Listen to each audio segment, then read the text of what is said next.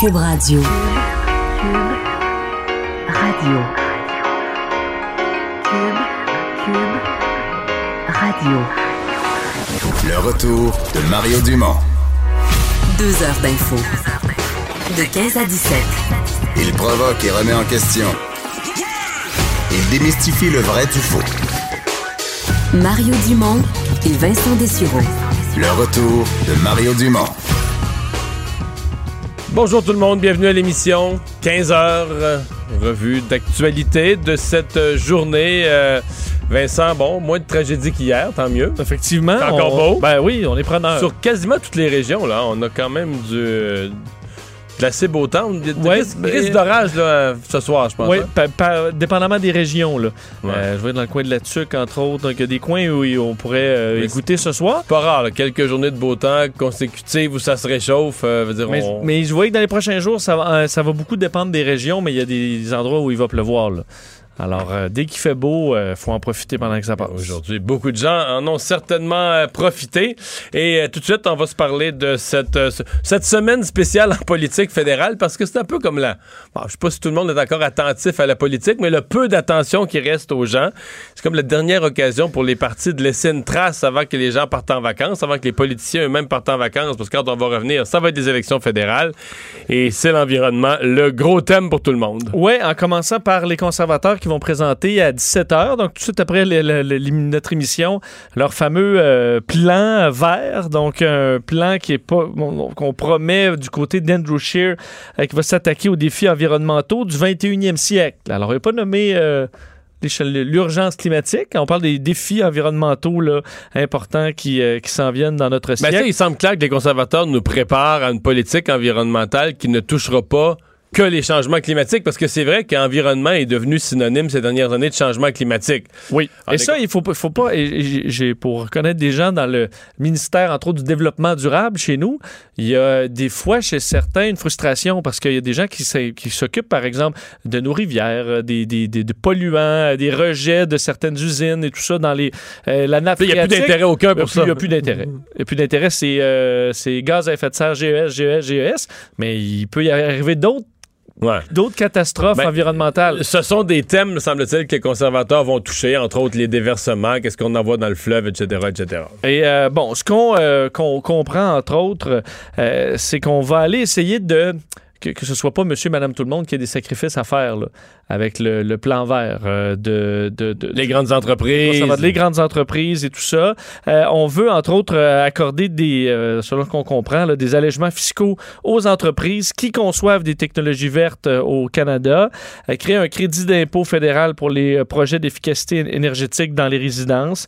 Alors, euh, bon, on va donner tous les détails de ça à Gatineau à, à 17h, comme je vous le disais. Ça fait partie d'un des discours, parce qu'il y aura une succession de discours sur des thématiques importantes euh, par euh, Andrew Scheer, entre autres sur la politique étrangère, sur l'immigration, la Fédération canadienne, l'économie, et sur... euh, Mais qu'on- aucun était aussi attendu que celui-ci sur, euh, sur l'environnement. Exact, selon des, des responsables, euh, enfin, un responsable du, du parti qui affirme qu'on on a l'intention de supprimer la taxe fédérale sur le carbone dans plusieurs provinces, tout en maintenant un prix sur la pollution pour les émetteurs industriels, les grands émetteurs industriels. Euh, par contre, on obligerait, il n'y aurait pas nécessairement une taxe sur les émissions de certains pollueurs principaux au, au Canada, mais on va les obliger à investir dans des technologies propres si eux dépassent le, le plafond. Alors, l'objectif étant de respecter l'accord de Paris sur les changements climatiques, mais là, il semble avoir une petite twist, c'est que dans le calcul, on va prendre en compte euh, les réductions d'émissions qu'on fait à l'étranger. Mais on a le même débat au Québec, là. C'est ça. François Legault qui dit si on vend de l'électricité Aux États-Unis. aux États-Unis, à New York, par exemple, et qu'eux arrêtent de brûler du, du charbon ou du mazout, ou peu importe, mais souvent, ils font de l'électricité avec du mazout lourd. Il y a un gain. Il y a un gain pour la planète. pour la planète. C'est pas le, le gaz à effet de mais serre. là, il y a eu une discussion, de là, je pense, la dernière journée, vendredi, la dernière journée de session parlementaire à Québec. Il y a eu une discussion là-dessus entre Manon Massé qui, elle, a dit faut pas compter ça, là. Tu sais, des progrès, il faut que ce soit des sacrifices faits par les Québécois et tout ça. Alors que François Legault dit ben voyons, c'est nous, notre hydroélectricité, fait, crée une économie il faut la, il faut la compter. Et euh, du côté des, euh, des libéraux, ben, on revient un peu sur les décisions d'hier concernant euh, Trans Mountain, donc l'agrandissement de, ce, de, de, ce, de ce- cet oléoduc, donc un dossier qui a, qui a fait couler beaucoup d'encre dans les derniers mois, les dernières années. Le gouvernement Trudeau qui défend sa décision, mais qui est conscient dans le parti que c'est quand même un peu difficile. Et Ben, il c'était- faudra matin, manœuvrer. J'ai pensé à ça depuis hier, un matin, je résumais ça avec Benoît Dutrisac. Puis tu sais, quand tu le résumes à sa plus simple expression, sur le plan de la logique, ça s'explique, là. De dire, nous, là, les, M. Trudeau dit, nous, les libéraux, on a un plan avec la taxe carbone, puis ça, puis c'est crédible pour respecter les cibles des accords de Paris. Mais en contrepartie, c'est une transition énergétique. On n'abandonne pas le pétrole du jour au lendemain. Il y a encore plein d'autos qui roulent au pétrole d'un bout à l'autre du Canada. Fait réalisme oblige, il faut continuer à utiliser du pétrole. Puis là, ben, notre industrie au Canada est importante. Il faut désenclaver l'Alberta. Avec un n'est pas incompatible avec l'autre. Le problème que tu as, c'est que tout ce que je viens de dire, c'est du rationnel. C'est de l'explication très, très, très rationnelle. Or, Justin Trudeau a gagné son élection de 2015 sur l'émotion, là. Complètement, là. Tu comprends? Il a gagné, c'était la, la fierté, c'était Justin Trudeau, la nouvelle génération, un Les nouveau, un nouveau visage du Canada. Fait que est-ce que tu peux, quatre ans plus tard, là où tu as gagné sur l'émotivité, la fierté, le renouveau, le changement, où là tout était pur, là.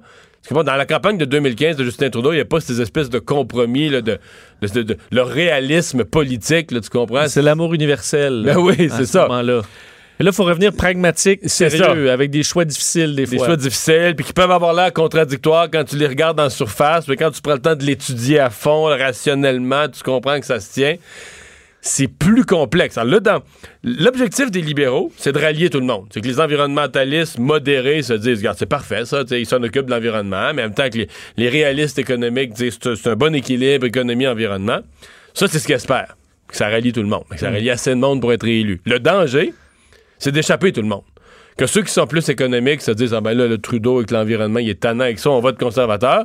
Puis que ceux qui sont très, très préoccupés d'environnement disent, ben attends, là, euh, acheter un pipeline, ça C'est plus Monsieur d'allure. Pipeline. C'est Monsieur Pipeline, n'a pas d'allure, on va voter vert. Des on va- belles paroles, mais après ça, ça dépense des milliards on dans va un voter- pipeline. Puis euh, on doit aussi bien de, de voter vert, voter NPD, voter n'importe quoi d'autre, mais on n'a plus confiance en Justin Trudeau.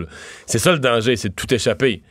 Et, et- et mon expérience, c'est que le rationnel, ça a toujours une place. Tu sais, les gens écoutent, les gens, les gens, expli- les gens Oui. sont expliqués, mais Il y en a beaucoup qui passent vite c'est-à-dire que sites. plus tu t'approches du jour du vote, plus le rationnel est dur à passer. Là. Tu sais, les lendemains de débat des chefs, c'est rare que la ligne qu'on retient, c'est une, bonne explication, bien ficelée, avec un peu de mathématiques à l'appui. là. Tu sais, c'est des envolées à l'emporte-pièce. Ouais, qui nous fait penser à contrairement à ce que vous pourriez penser, là, ce projet-là est vert. D'habitude, ça va être au contraire, justement, Andrew Scheer qui peut sortir dans le débat avec euh, des en martelant sur le fait que c'est l'acheteur de pipeline. Puis ça peut être ça le spin qui marche. Ouais. Fait que ça, c'est pour dire que c'est, c'est, c'est un défi pour monsieur. Tout le monde est au défi cette semaine. C'est un défi pour monsieur Trudeau, sur son pipeline cette semaine. C'est un défi pour Andrew Scheer de convaincre le monde que l'environnement. Les conservateurs, ils prennent quand même ça à cœur. C'est pas euh, moins que les autres dans le sens qu'ils sont moins vert foncé, mais qu'ils ont quand même une politique crédible qui est, qui est digne de 2019 en matière d'environnement. Fait que C'est vrai être- que dans la guerre de, de clips, tu- ah, ça prend une phrase dire euh, Justin Trudeau achète des. Il veut l'environnement, Ouais, il achète des pipelines, puis c'est pas mal plus long dans une clip à expliquer pourquoi qu'on en a besoin quand même. Ouais. C'est ça. Mais c'est ça la différence entre le rationnel et l'émotif. Mais à la dernière élection, Justin Trudeau, euh, il n'y avait rien de long à expliquer. Là. En fait, il faisait des belles images là, en train de ramer en canot. euh, dans le matin. Non, mais c'est ça, là. Ah oui. Ça présentait l'image d'un renouveau au Canada. Puis euh, les gens ont adhéré à ça. Puis les gens, écoute, ça a marché. La première moitié de son mandat, là, il- Ben, c'est qu'il y a eu quand même le. le- en fait, ça me fait penser un peu au dossier euh, armement au- à l'Arabie Saoudite. là, où tu as un dossier, tu fais comme, mais là, rationnellement, on a signé des ententes, on peut. Mais. c'est quoi? C'est 4000 Puis emplois dans la ville de. London, en Ontario. Tandis que tu vois, mais c'est pas. D'ailleurs, ça, les Québécois, être, euh, les Québécois sur les ventes d'armes à l'Arabie Saoudite, on est toujours. C'était des dossiers très mal vus au Québec, tout ça, puis 4000 jobs à London, en Ontario, mais mettons London, je sais pas, c'est gros comme quoi, là, équivalent. Peut-être peut-être je me trompe, mais mettons Trois-Rivières. Je pense que c'est un petit peu plus gros, mais mettons que c'était Trois-Rivières. Mettons que c'est une grosse usine à Trois-Rivières ou à Sherbrooke ou à, à Ville-Saguenay. C'est une grosse usine au Québec, là. 4000 bonnes jobs. là. Bonne, là. Payante, là. Payante. Des 70, 80 000 par année. Qu'est-ce qu'on dirait, nous autres, au Québec, là? de ça, les ventes d'armes à l'Arabie Saoudite. D'après moi, on, sais, la bonne vieille expression de François Pérusse, là, tu siffles comme un épée. Là, tu regardes ailleurs, puis ouais. tu fais semblant que tu... Parce que... Là, on va aller interviewer le pauvre restaurateur qui est dans le coin. Il dit là, il n'y aura plus de monde dans mon restaurant. Puis l'économie va tomber. Ouais, puis le maire de la place, puis le maire des, les maires des villages voisins. voisins. Puis on se dirait aussi, ben, parce que nous autres, si on les vend pas, là, les Allemands, les Britanniques, quelqu'un d'autre, va- tu comprends, la- l'Arabie Saoudite sera pas privée de, de, de, de Jeep, Non, là. non, il y a, il y a y a plein, de ben pays oui. qui se battent pour en vendre. Ben oui, quelqu'un d'autre va leur vendre. Nous, on va perdre les emplois, puis les autres vont avoir leur Jeep quand même, puis le Canada va être le seul perdant. Bon, on adhérait à toute cette. euh, à toute cette euh, dynamique. Bon, euh, c'est euh, nouvelle sportive, euh, euh, ouais, sportive et économique et touristique et tout ce que tu veux. Une bonne nouvelle pour Montréal là, cet après-midi? Oui, sachez qu'en 2020, le repêchage de la Ligue nationale de hockey va se tenir à Montréal, donc au Centre Bell. En fait, c'est dans 12 mois et, Ben, une, c'est ça. et une semaine. Là. Ça arrive vite, donc et c'est la première fois en une décennie. là. Donc le Montréal a quand même eu assez souvent le, le- le repêchage. La dernière fois, c'était en 2009. Alors ils reviennent, ça a été confirmé par euh, la Ligue nationale de hockey dans les dernières minutes euh, d'ailleurs. Alors si on se ramène entre autres en 2009, c'est le moment où on avait euh, acquéri Louis Leblanc. euh, premier choix de l'équipe à l'époque. Faut pas, faut pas rappeler les premiers choix de premier tour du Canadien, mais c'est toutes des histoires un peu tristes. là. Des, des- des joueurs qui ont promis, puis ça devait être la grosse vedette, puis ça. Ouais. 9 sur 10, ça n'a pas marché finalement parce que les- s'est pas développé comme prévu, ou bien il avait pas la bonne attitude, ou je sais pas quoi d'autre, ou finalement il se repliait pas assez en défensive et qu'on le faisait pas jouer. puis- En fait, on en avait repêché 1, 2, 3, 4, 5, 6, 7, euh, bon, 7, 8 en 2009. Il y en a trois qui ont fait euh, la Ligue nationale, dont un a fait un match, là, Natinen. Sinon, c'est Dumont et Leblanc qui ont fait, euh, bon, euh, qui ont fait des matchs. Et, euh, Mais on- qui ont jamais eu de carrière avec le Canadien pour vrai, là. Qui ont, qui ont toujours passé proche. Exact, exact. Et euh, faut, faut rappeler, il y a quand même eu beaucoup de chemin. On dit dans les 1963, le premier repêchage dans une chambre d'hôtel, tu sais, c'était quelque chose d'assez simple. C'est devenu quand même très gros. Depuis les années 80, euh, c'est devenu ouvert au, pub- au public, à l'exception de l'année du lockout en 2005.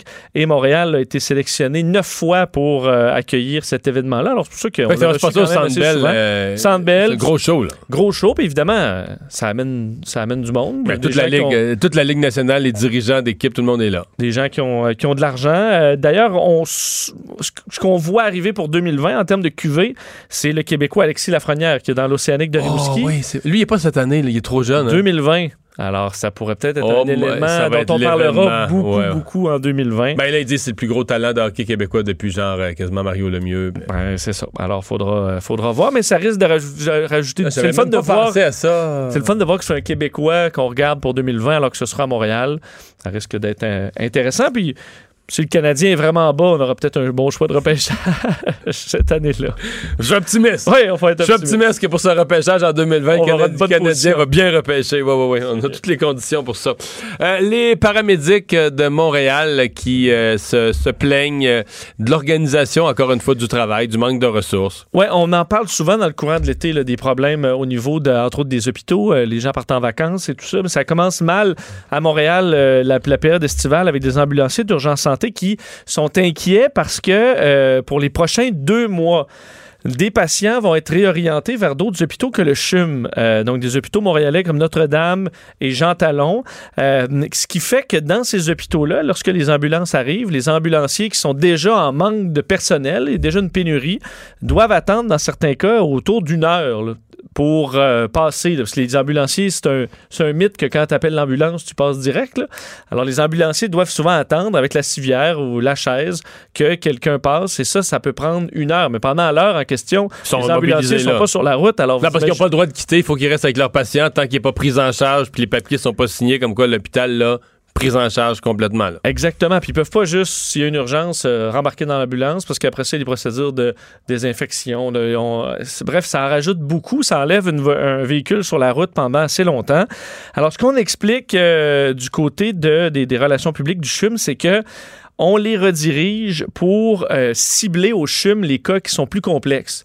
Donc, on dit dans, la période actuelle, les cas très complexes, on veut les envoyer au CHUM parce qu'il y a une expertise qui, est plus, euh, qui est plus importante. Et les cas plus simples, plus légers seront envoyés euh, ailleurs. Et le CHUM se dit c'est pas une décision qui, qui revient au CHUM, c'est la coordination régionale des mesures d'urgence, la sécurité civile et euh, bon qui, qui décide de cette façon de faire. Mais du côté des- du syndicat des- du, du préhospitalier à Montréal, euh, David Blackburn nous dit que là, on est actuellement en pénurie de paramédics. C'est sûr qu'il y a des délais qui sont créés par tout ça et les paramédics sont donc pas sur la route pour pouvoir aider la population. Alors, est-ce que ça Oui. causera problème dans le courant de l'été? Ça se peut. Faut, faut que je te raconte, y a quelques années, dans un tournage nocturne, tournage euh, télé, je fait une sortie à l'extérieur pour, pour aller suivre les paramédics. Donc, à bord de l'ambulance, une, de, peut-être de 10h à 3-4 h du matin. Avec un- deux ambulanciers. Puis là, moi, j'essayais de me mettre pour pas nuire. Là, Oui. Puis la caméra qui suivait en arrière, puis qui venait nous rejoindre, prendre un petit peu des images, ce qu'on avait le droit de, ce qu'on avait le droit de filmer, puis tout ça. Les deux constats. Parce que sinon, on veut dire, le travail, il- t'as pas vraiment de surprise. une personne a un gros malaise, on appelle l'ambulance, on arrive, on l'amène à l'hôpital. Je veux dire, c'est, relatif. Deux des. On avait fait quatre interventions, je pense. Il y en avait deux, là, que. C'est pas des vraies interventions. Puis là, les, les paramédics m'avaient dit, Ah, on en fait plein de ça. C'était des gens. Comme il y a une madame, elle savait plus quoi faire avec son gars, qui était un problème de santé mentale, elle était pas trop sûre, elle avait pris de la drogue, n'avait pas pris, elle pensait qu'il n'avait pris, il était comme chat. Tu sais, c'était à la limite, il avait appelé la police et l'ambulance, mais personne n'était blessé. Le gars, c'était comme. Tu sais, c'est une intervention sociale, là. De quelqu'un qui a des problèmes de santé mentale, et puis là, la madame est comme un peu euh, aux abois, en pleurs, puis tout est, tout est dans, dans la maison, là, tout est sous tension, mais on repart pas avec personne, là. Tu sais, là, les policiers arrivent, les ambulanciers, là, il y a une longue discussion. Est-ce qu'on ramène le jeune ou pas? Qu'est-ce qu'il a pris? On sait pas. On y demande, il ment. il- Mais pas du tout dans une situation. Là, moi, je pensais que c'était un cas d'exception. Là? Ils m'ont dit, Ah, ben non. Ah non, mais non, c'est- monsieur c'est- Dumont, on fait ça tout le temps. là. On perd le temps qu'on perd, ça pourriez pas croire le temps qu'on perd avec des cas de santé mentale, puis où finalement on parlemente, on jase avec les gens. Là, que- puis là, finalement, des fois, ils- on était appelés, mais ils veulent pas aller à l'hôpital parce que des problèmes de santé mentale. Je suis pas malade, puis tout ça. mais- Fait que ça, c'est c'est une grosse partie de la, la santé mentale. là. Deuxième problème, c'est celui que tu viens de décrire. là. Moi, j'avais jamais, jamais pensé à ça, la perte de temps à l'hôpital.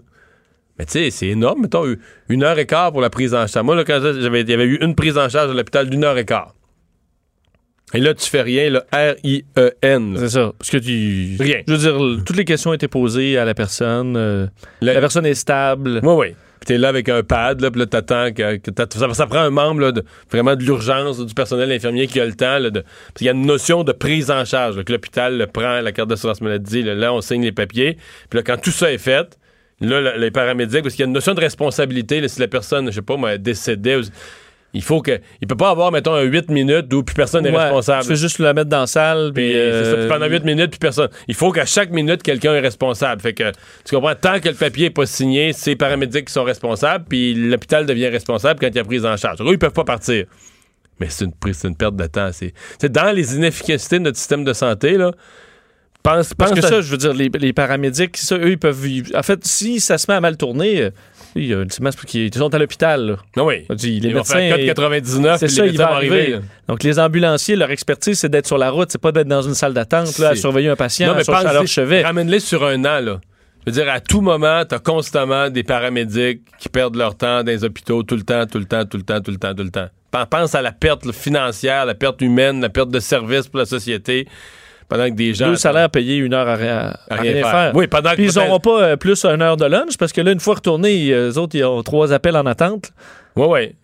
Mais c'est parce que faut que tu penses que des fois, les, les paramédics sont là, attendent, là, attendent après rien, puis il y a quelqu'un qui... C'est pas un cas moins urgent, mais tu on a vu des cas, mettons, en orthopédie, là, une personne âgée, une jambe cassée, ils disent, ben là, elle mourra pas, elle a pas de problème de cœur. Elle soit, tu couchée là à terre, là, mettez un oreiller sur sa tête, puis ça peut prendre deux heures. là. On a vu ça, là. Mais les personnes attendent, mais les paramédics sont, sont, sont jamais à Mais, l'hôpital. Parce que, tu sais, ça, je leur raconterai pas tout ça, mais j'ai fait moi-même un stage avec les ambulanciers, puis tu vois, dire, tout ce que je, tout ce que eux parlent, des fois, tu te dis, est-ce que le, le discours syndical, Il exagère. ouais. est-ce que, et quand tu es dedans, là, je veux dire, j'ai trouvé, c'était dix fois pire que ce qu'on m'avait décrit, là, en termes de pénurie, mais c'était dans la région de Québec. Ben, je veux dire, il y avait plus d'ambulance dans tout, mettons, à un moment donné, à Québec, le soir où j'étais, il n'y avait plus d'ambulance. là. Alors, si vous aviez un, arrêt cardiaque, ben ça, désolé, là, mais ça va prendre, euh, ça prendra le temps que ça prendra. Mais il n'y avait plus d'ambulances dans toute la ville. Alors, euh, c'est- une, une problématique malheureusement qui dure encore aujourd'hui. Parlant de paramédics, ils ont dû intervenir justement à Québec aujourd'hui euh, pour un, un jeune cycliste, un Ouais. adolescent blessé gravement. Triste histoire dans le secteur Sainte-Foy à Québec, un jeune de 13 ans euh, blessé très sérieusement euh, cet après-midi, donc alors que sa bicyclette est allée frapper l'arrière d'une camionnette stationnée, là, donc probablement un jeune qui, qui regardait à côté, qui était distrait. Ou qui Euh, regardait son sel. Ou que- Ouais, on voit que c'est un vélo quand même de performance. Là. Alors, euh, peut-être quelqu'un qui, un jeune qui s'entraînait, ou euh, bon, euh, ça, ça reste à voir. Euh, les témoins qui sont rencontrés, l'identité judiciaire euh, tente de refaire la trajectoire de l'accident. Le jeune qui ne portait pas de, de casque au moment de, de- de l'événement. Alors, euh, d'ailleurs, on voyait des images de la bicyclette encore encastrée dans le, à l'arrière du véhicule, survenu vers midi 5 sur la rue Mar- Marie-Victorin à Sainte-Foy. Alors, on ignore si la vie du jeune est en danger. Il était inconscient au moment de son transport en ambulance. Alors, ça semble être des blessures très graves pour ce jeune homme. Euh, refuge pour les migrants du chemin Roxham qui euh, causent des, complications. Oui, alors qu'il y a une semaine, on parlait de cette recrudescence de migrants, alors que, euh, on se souvient, ça avait fait beaucoup les manchettes il y a deux ans. Euh, crise des migrants qui avait amené euh, une situation vraiment difficile à, Montréal, alors que se succédaient des passages irréguliers sur le chemin Roxham à Saint-Bernard-de-la-Colle en Montérégie. Euh, On voyait qu'il y a une recrudescence soudaine qu'on lie probablement au fait qu'il y a des permis de séjour qui viennent à aux États-Unis et qu'on ne renouvelle pas ces temps-ci. Alors, euh, les gens euh, euh, tentent de se réfugier au Canada. La semaine dernière, on parlait de 75 à 100 interceptions qui se faisaient à chaque, à chaque jour. Et là, ce qu'on remarque aujourd'hui, c'est TVA Nouvelle qui nous apprend que les, les centres, les refuges continuent de se remplir. Le CIUS du centre-ouest de l'île de Montréal parle de, bon, de 863 lits qui étaient occupés euh, hier et qui aujourd'hui sont à 895. Alors, c'est encore en augmentation. Situation en termes d'arrivée qui est stable. C'est toujours à près 60 par jour. Mais les départs, eux, euh, baissent. Donc, on voit 22 euh, lundi, 16 départs mardi. Alors, tu vois, ça, ça sort à coup de 20, mais ça rentre à coup de 60. Donc, il y, a- il y a accumulation. Il y a accumulation. Alors, la situation est assez, euh, assez critique dans ces secteurs-là. Alors, comme je te disais, relié probablement, parce qu'on ne s'explique pas tout à fait la raison de cette recrudescence, mais probablement la- une, euh, un groupe de, de- de ces, de- qui n'est pas renouvelé aux États-Unis à l'arrivée de l'été et qui se réfugie au Canada. Euh, autre décès en République dominicaine, là, ça va devenir, euh, pour l'industrie touristique là-bas, ça va devenir vraiment source d'inquiétude. Oui, et on se demande toujours, est-ce que là, c'est parce que, tu sais, il doit mourir des fois des touristes en République dominicaine? Est-ce que c'est parce que chaque On dossier... est plus nerveux, ouais. On les suit alors qu'à un moment donné, il en meurt un de temps en temps, toujours? Mais euh, on parle d'un neuvième touriste dans une période assez rapprochée décédé. Non, mais parce que plusieurs de ceux-là ben, étaient jeunes et sans problème de santé. Là. Oui, des gens qui n'ont pas de symptômes, euh, qui n'ont pas de problème majeur de santé et qui meurent tout d'un coup d'un arrêt cardiaque. Ça semble être euh, ça toujours un peu le même type de décès euh, dans des circonstances nébuleuses. Très Donc, euh, rapide. dans ce cas-là, c'est Joseph Allen, un, un- un- donc un homme d'un Américain de 55 ans. Pas de problème de santé, d'ailleurs, au dire de son frère. Il dit s'il y en avait un à avoir une crise cardiaque, ça aurait été moi. là. C'est ce que son, frère a, raconté. Et lui a dit à sa famille qu'il ne se sentait pas très bien la veille de son décès et il a été retrouvé euh, par des membres de la, de, de la famille le lendemain, mort à la suite d'un arrêt cardiaque. Alors on dit comme ça sans avertissement, ce qui semble ne pas rentrer dans la tête de la famille présentement. Euh, eux disent il n'a pas été assassiné. On se demande si c'est quelque chose dans l'air, quelque chose dans les cocktails. On avait déjà parlé des mini-bars, que certains semblaient être morts après avoir pris une consommation là-dedans, mais ça semble pas être ça dans tous les cas non plus. Alors, les autorités locales qui se sont fait rassurantes en disant que c'est des cas qui sont isolés. Euh, dans les cinq dernières années, c'est 30 millions de touristes qui ont visité la République dominicaine. Alors, c'est quand même beaucoup. C'est la première fois qu'on parle d'une problématique comme ça de décès soudain. Alors, il y a enquête. Euh, Est-ce que ça va empêcher des gens d'aller en République dominicaine? Ou de Ben là, choisir une autre destination? Moi, je suis pas du genre parano, mais on dirait que ça devient tannant, là, non? Ben, effectivement. Surtout si tu as le choix pour le même prix d'aller ailleurs, euh, c'est aussi beau. Ouais. Alors, souvent, dans le choix. euh, Mais la, la République, c'est quand même. ben, Écoute, je suis pas vraiment pas un spécialiste du Sud, mais il me semble, pour le peu que je suis allé, il me semble que c'est un beau rapport qualité-prix quand même. euh, oui, est-ce que ça. Une petite coche en haut, tu sais, de Cuba au niveau souvent de, de la bouffe. De la bouffe. Ouais. Moins que des- le Mexique. C'est peut-être entre le Mexique puis le Ouais. puis Cuba. Je suis jamais allé dans un tout inclus en République dominicaine, alors. euh, Mais là, je veux dire, euh, je comprends qu'il y a des cas isolés, mais c'est comme On peut pas avoir des, cas isolés à répétition, là, de, d'appeler ça un cas isolé, ça va finir par tourner, euh, au ridicule. et le chômage chez nous qui est à son plus bas. Le nombre de chômeurs n'a pas été aussi bas depuis des décennies et des décennies. Ouais, depuis 1976. Alors, euh, ça remonte à il y a bien longtemps. En tout cas, j'étais pas né et même pas proche. En 247 000 personnes en moyenne ont été au chômage au Québec l'an dernier. Première fois, en fait, depuis 76 qu'on baisse en bas de 250 000. Euh, le taux de chômage moyen qui était l'an dernier de 5,5% au Québec. Il y a une seule province qui est devant nous, avec la, c'est la Colombie-Britannique à 4,7 euh, Dans les bonnes nouvelles aussi, c'est que bon, il y a moins, moins de gens au chômage et les gens qui y sont le sont pour moins longtemps. Euh, la durée moyenne du chômage était de 19 semaines en 2018 au Québec, euh, alors qu'en 2009, si on remonte il y a 10 ans, c'était 31 semaines.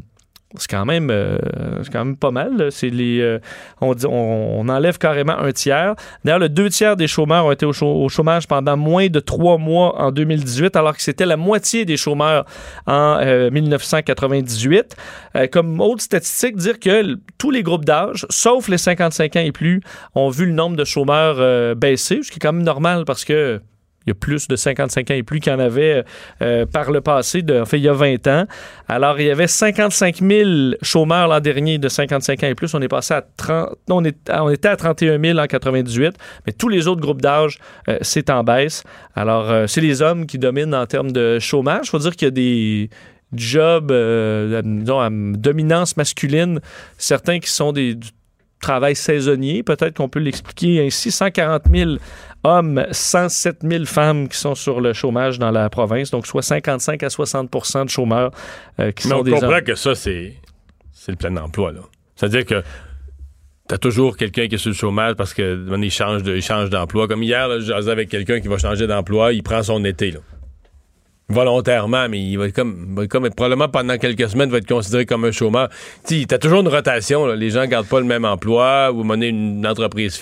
Mais c'est que t'es un bassin aussi petit. Tu sais, quand tu le divises par région, là, c'est vraiment pas beaucoup de monde. là. De, quand tu cherches un employé, présentement, si tu cherches un employé, soit que tu trouves un jeune qui arrive sur le marché du travail, ou soit faut que tu le débauches quelqu'un qui est déjà dans une autre entreprise. Puis que tu, C'est pour ça qu'on se trouve des fois euh, dans le milieu du service ces temps-ci où tu te dis Ah, ça c'est le plein emploi. ouais, Parce que des dis- fois, quand t'es vraiment mal servi, là, tu dis, ouais, tu lui, dis, il aurait oh, pas eu. lui, il y a 10 ans, euh, Il y a 10 ans, on l'aurait remplacé. On l'aurait Mais là, l'employeur se dit, bah, je n'ai pas d'autre. je, je n'ai pas d'autre. La situation est difficile à, plus- à plusieurs endroits pour Mais ça. c'est fou comment. C'est inc- ouais, moi, je suis un vrai X, génération X, j'ai genre 50 ans. Moi, je suis arrivé, je me suis- moi, quand j'étais jeune, les grosses affaires dont on parlait, c'était, il y, avait des, des gens plus sociaux qui proposaient de euh, diviser l'emploi. Parce qu'il y a tellement de chômage, puis de chômage chez les jeunes. On disait, exemple, là, les gens qui travaillent 40 heures semaine, si on pouvait les ramener à une semaine de 32 heures ou 30 heures, bon, ils baisseraient leur salaire un peu, mais s'il y en a quatre qui font ça, on crée une job, là. On essayait de créer les jobs en coupant des heures. On, on essayait un petit peu le partage de l'emploi, ça, le partage. Parce que le chômage chez les jeunes, c'était un vrai problème. Puis c'était comme acquis, là. Je veux dire, un jeune ne pouvait pas trouver un emploi sortant des études, là. Je veux dire, t'allais être au début, là, un peu à temps partiel, à ton compte, euh, surnuméraire, là, tu là, un remplacement, puis là, ben, Puis là, tu montais pas vite. là. non, puis t'allais travailler quelques heures. Moi, Marie-Claude, je l'ai connue, elle avait trois jobs, là, tu sais, parce qu'elle a quelques heures là. Tu sais, tu laissais pas passer les quelques heures que tu pouvais ramasser à gauche puis à droite. puis- Tu sais, c'était. C'était ça, à l'époque, là. Même pour les gens diplômés, mais t'avais t'avais plein, plein de gens très bien diplômés qui n'avaient pas d'emploi dans leur domaine, mais c'était. Euh, c'était comme normal, là, tu sais, c'était comme la norme. C'est pour ça que des fois, on critique la nouvelle génération d'être plus de demandante, mais c'est parce qu'ils peuvent le faire aussi. Ah, puis ils savent, eux, là. Eux, eux, ils Ouais, savent qu'ils sont en demande, puis il n'y a pas de problème que si. C'est pour ça que le IX aurait peut-être fait la même chose dans les mêmes Ah, ouais, ouais, circonstances. ouais, ouais, ouais. c'est Non, mais en fait, c'est, c'est les circonstances qui créent la génération pour une bonne partie.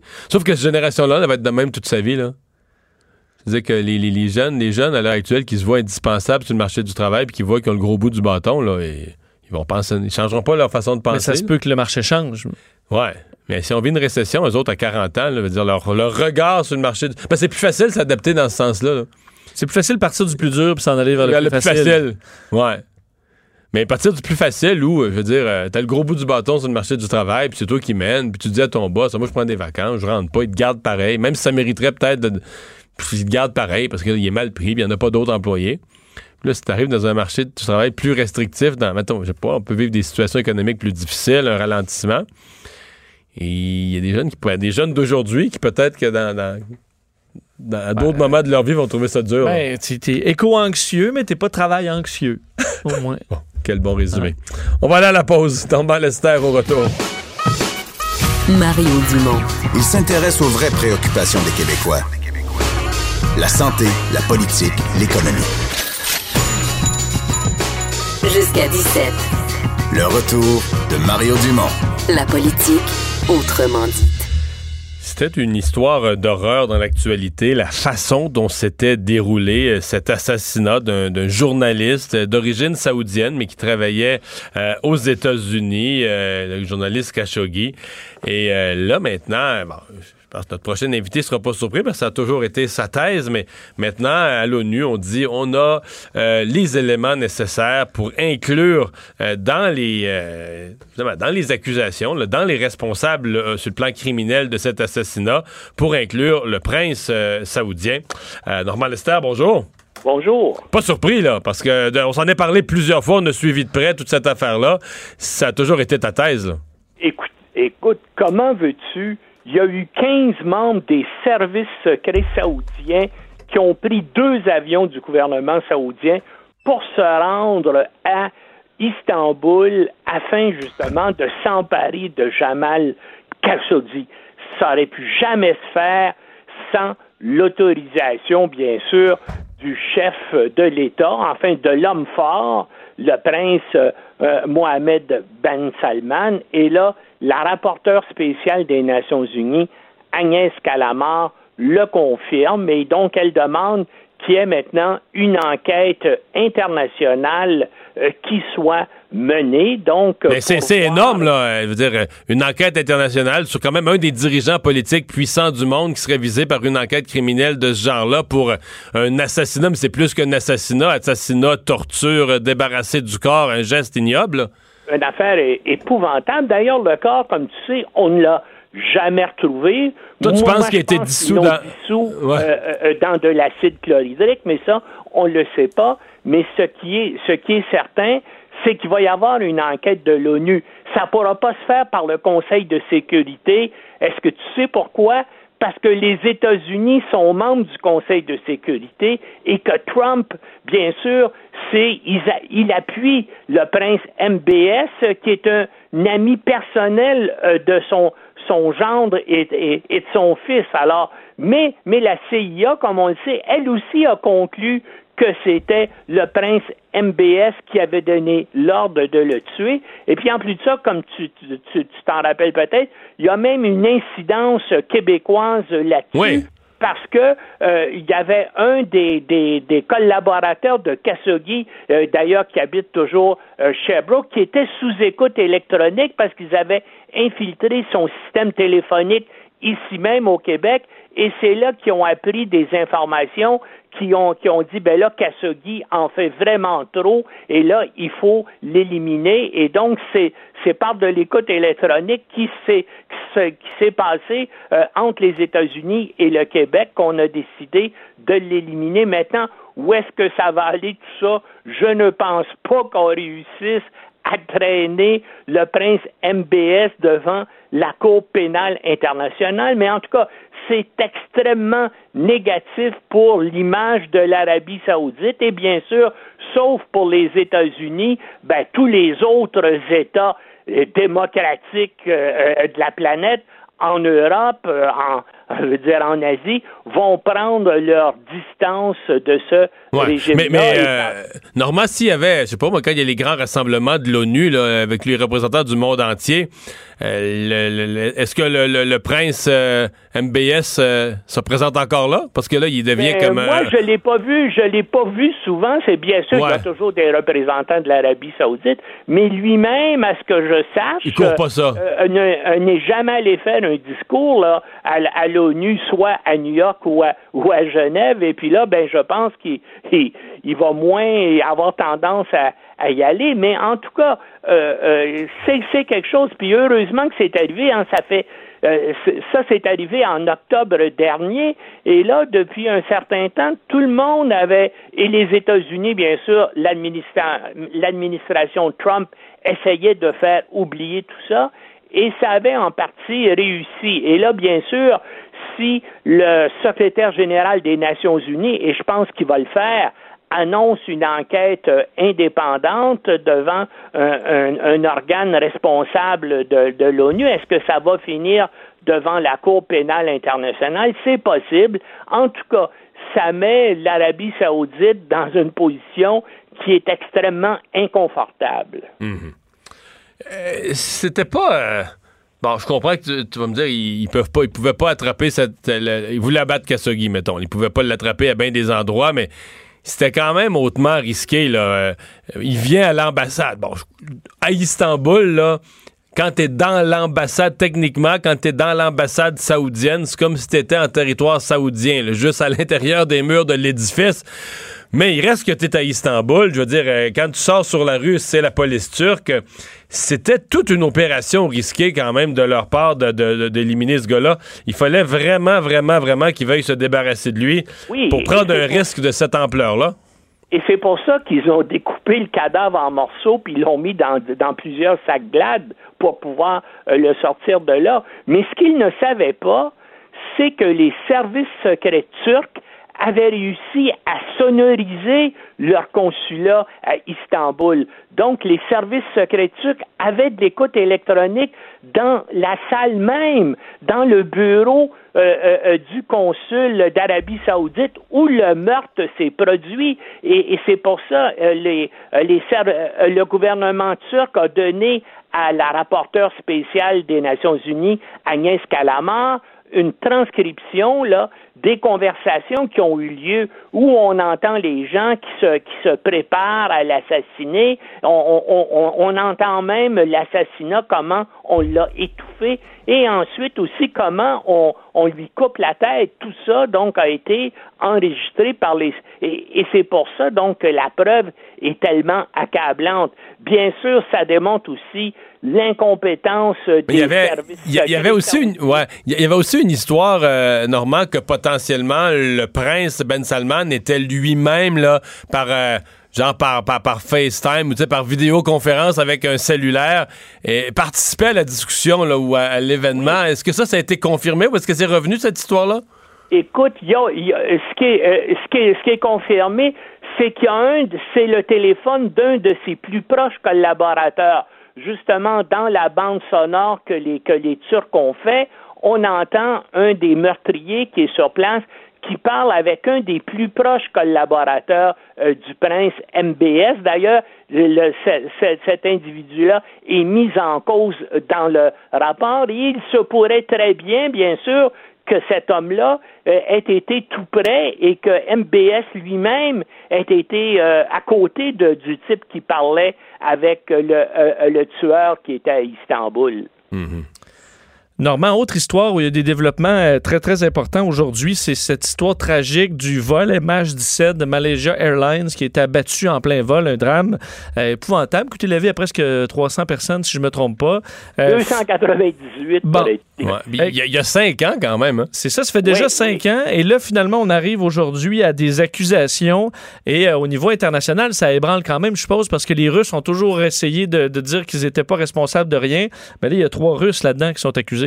Oui, il y a trois Russes et puis un Ukrainien qui a déjà fait partie des services de renseignement civil russes et les trois Russes qui sont accusés, c'est trois membres des services de renseignement militaire russes qu'on appelle communément GRU.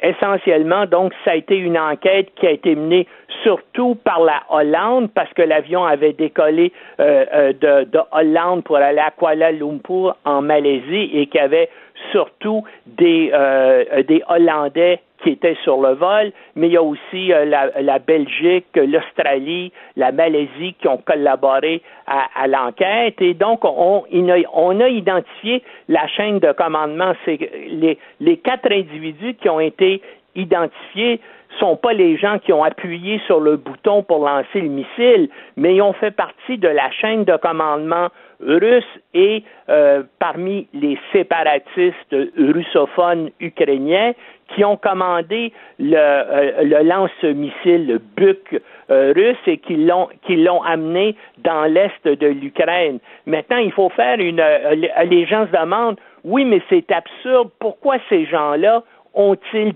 tiré sur un, avion civil euh, qui avait rien à voir avec le conflit? C'est que le problème, c'est que euh, euh, les séparatistes pro-russes craignaient, eux, l'aviation ukrainienne parce qu'ils étaient observés et des fois attaqués par des avions de l'aviation ukrainienne. Et donc, ils ont demandé aux Russes de leur fournir un système euh, missile sol-air pour tirer sur les avions ukrainiens. Et bien sûr, c'est une erreur absolument tragique et donc à un moment donné. donc c'était une erreur. Ils, pensaient tirer sur un avion ukrainien, puis ils ont tiré sur un avion. Ils ont tiré sur un avion de ligne qui faisait la liaison Amsterdam-Malaisie. Oui, et ce qui est terrible là-dedans, puis il faut il faut pas exclure aussi une certaine responsabilité de Malaysia Airlines parce que l'aviation civile l'organisation de l'aviation civile internationale avait émis un avis recommandant de ne pas circuler au-dessus de l'est de l'Ukraine et la plupart des grandes compagnies aériennes internationales, je pense par exemple à British Airways, ils, contournaient, hein? le territoire ukrainien au-dessus de la mer Noire parce qu'ils savaient que c'est dangereux. Mais Malaysian Airlines, pour sauver de l'argent au niveau du coût du carburant, eux autres ont décidé de survoler une zone de guerre. Ben, c'est absolument euh, euh, terrible, mais c'est sûr, il n'y a, a aucun doute que euh, les gens, les Russes, il y a trois Russes et un euh, séparatiste russophone ukrainien qui est impliqué. Mais encore une fois, il me semble que les Russes auraient pu dire OK, malheureusement, c'est notre système euh, de missiles solaires qui a fait ça, et puis on va compenser les gens. Et c'est un peu stupide de leur part de s'obstiner devant des preuves irréfutables. c'était non, mais pour les Russes, c'était c'était un gros aveu de dire qu'ils supportaient par en arrière les séparatistes ukrainiens et tout ça. Mais tout le monde, c'est un secret de polichinelle, tout le monde le, savait et tout le monde le sait euh, euh, encore. Puis là, ben, ça, leur éviterait d'être dans une position idiote. Puis il faut dire, écoutez, que les services de renseignement russes, là, depuis un certain temps, sont particulièrement incompétents. Je te rappelle le cas du dopage sportif là, impliquant les championnats du monde et les Jeux olympiques, où ils se sont fait prendre parce qu'une bonne partie des athlètes russes étaient dopés parce qu'on voulait absolument gagner des médailles. Je te, je te rappelle aussi la tentative d'assassinat du transfuge Skripal en Grande-Bretagne où euh, les gens ont complètement euh, raté l'opération, le type est pas mort, puis ils se sont fait identifier et tout ça. Vraiment, là, euh, les Russes, au niveau des opérations secrètes, là, euh, c'est vraiment incompétent à, ce niveau-là, mais peut-être a des têtes depuis euh, euh, qui ont tombé, mais là, encore une fois, ça pointe dans leur dans leur direction. Et puis maintenant qu'est-ce que ça va être comme les conséquences? Jamais les Russes vont accepter d'extrader les trois Russes qui sont impliqués là-dedans.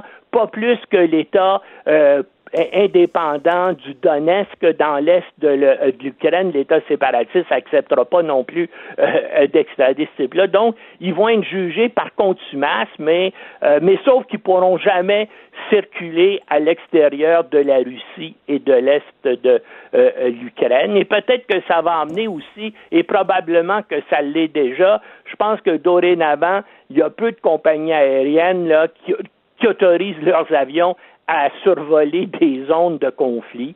Et, mais malheureusement, il a fallu encore une fois qu'il y ait 298 personnes euh, euh, qui meurent pour qu'on on se rende compte de ça. Merci beaucoup, Normand. Au revoir. À la prochaine. Bye. J'avoue que, mettons, les familles, les gens d'Amsterdam, euh, en vacances dans l'Asie du Sud-Est, vacances découvrir, touristes, avec une compagnie OK, papa, papa s'est fait tirer par un missile. C'est comme. Ça c'est quoi? aucun sens. Ça n'a aucun sens. C'est c'est- comme surréaliste. C'est quoi qui est arrivé? Oui, parce que toi, tu tu penses pas nécessairement que tu survoles un, Un coin qui, qui, qui, Quand qui tu, est dangereux. là. quand tu prends l'avion pour aller en vacances, tu penses-tu penses sérieusement que tu pourrais être tiré? Parce qu'un des territoires où tu passes, là, tu pourrais être tiré par un missile. Non, jamais. C'est vraiment une histoire de fou. Mais Ça doit être très frustrant de voir aussi qu'après, tu, tu- tu le sens que tout le monde essaie de camoufler. euh, Ouais, mais là, au moins de- cinq ans après, il y a des. Il y a quatre responsables qui sont, qui sont mis en accusation. Mario Dumont et Vincent Dessureau. Le retour de Mario Dumont. Après l'avoir lu et regardé, il était temps de l'écouter. Cube Radio. Le buzz de Vincent Dessureau. Et dans ton boss, Vincent, aujourd'hui, euh, des statistiques sur les, les anti-vaccins? Oui, parce que euh, on- c'est un dossier qui revient quand même souvent dans l'actualité. Les, Ouais, ouais. euh, les anti-vax qui causent dans certains cas quelques, quelques problèmes de, de santé.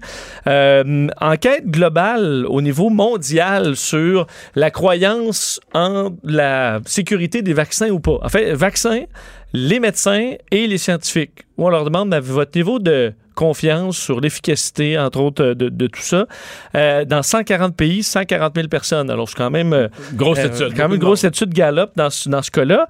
Euh, et en général, ce qu'on se rend compte, c'est que euh, bon, la grande majorité des humains sur Terre croient en, euh, que les vaccins sont sécuritaires, soit 79 7% euh, bon, eux disent que ce n'est pas sécuritaire. Alors, y a, entre les deux, il y en a qui sont pas sûrs. C'est toujours du ne sais pas. Là. Mais il y a un, donc un seul 7% de gens qui vraiment disent que c'est dangereux.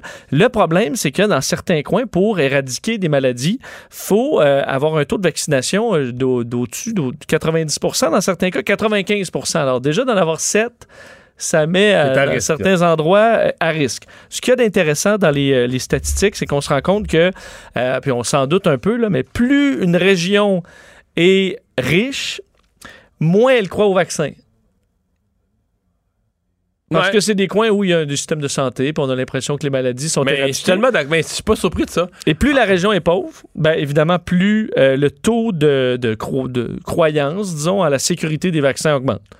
Des gens qui... C'est ça, c'est qu'il faut avoir les moyens. C'est les problèmes des gens qui pensent trop, là. Tu comprends? C'est- le principe d'une société qui fait un colloque sur les OGM, là. Il n'y a pas de colloque sur les OGM d'un pays où le monde meurt de faim, là. Non, parce que tu... Comprends? Ils, ils vont pas faire des colloques pour se demander comment on pourrait produire moins de nourriture. Bon, cette carotte-là est vraiment trop grosse, on... on... ça nous inquiète. Ouais. Ils vont juste être contents. Ben oui. Ben, D'ailleurs, le, le- Mais un- quand, tu manges à ta faim, puis que ça déborde, tu commences te déborde à l'épicerie, puis que t'en jettes 40% puis que ton tiroir à légumes, ça pourrit, puis t'as trop de nourriture, puis au restaurant, tu te fais un buffet, puis tu jettes les trois quarts, puis tout ça. Mais là, jamais, jamais, jamais dans ta vie, là, jamais une minute depuis ta naissance, jusqu'à 60 ans, puis depuis ta naissance, jamais t'as eu peur de manquer de nourriture. Jamais, jamais, jamais, jamais, jamais, jamais. Fait que là... à part en randonnée, là, c'est au milieu d'une bâtante, là, tu vas avoir une faiblesse. Là. Oui, c'est ça. Après une heure, C'est là. ça. Ah, j'ai une petite faiblesse. Mais avec là, tu comprends, là, t'arrives dans un niveau. de- Fait que euh, moi, j'aime beaucoup l'explication du, du docteur Eric Weiss qui dit ben, une- un des problèmes, c'est que les gens ont plus peur de ces maladies-là. Il n'y a plus de témoins de ces maladies, puis je m'en rends compte parce que moi, j'ai 50 ans. Moi, mes parents, le, le plus bel exemple, là, au-delà de la rougeole, c'est la polio. Moi, mes parents là, parlent de ça, la polio. là. Dans le village, il y avait des enfants à l'école qui étaient croches, qui avaient un problème, qui marchaient croches, il y avait un problème avec leurs membres, une jambe, le dos croche. Ils ont été marqués. Il y avait eu la. Oui, mais mes parents ont vécu, ont connu, ils ont 80 ans aujourd'hui, ont connu la polio. Fait que si tu parles à mes parents l'importance d'un vaccin sur la polio, ils vont te nommer des prénoms, là. Tu vois, ils vont te nommer une madame, un monsieur, quelqu'un, là, toute sa vie, là, gâchée par le baïenne de maladie. Mais parle à mes enfants de la polio. Là, pourquoi? Ouais. Est-ce qu'ils ont peur de la polio? Là, si tu leur dis qu'il faut te vacciner, ben, s'ils sont logiques, un peu scientifiques, ils vont dire, ouais, mais c'est ça, ils vont comprendre, il faut se faire vacciner si la maladie est disparue. Mais mettons qu'ils veulent faire les intéressants, là, les beaux esprits là, qui croient à toutes sortes de Ils vont dire c'est des pharmaceutiques. C'est ça. Puis là, ils vont se mettre à croire des théories de complot, puis la Terre est plate, puis ils nous ont fait à croire que l'homme est allé sur la Lune, puis les vaccins. ben, Mais là, t'as as les moyens parce que il n'y a plus rien dans l'autre. Tu sais, tu mets ça d'un côté de la balance, toutes ces peurs-là, ou toutes ces histoires de théories du complot, mais de l'autre côté de la balance, il n'y a rien, il n'y a pas de peur. Parce que c'est l'autre côté de la balance, là, ça devrait être la peur de la maladie.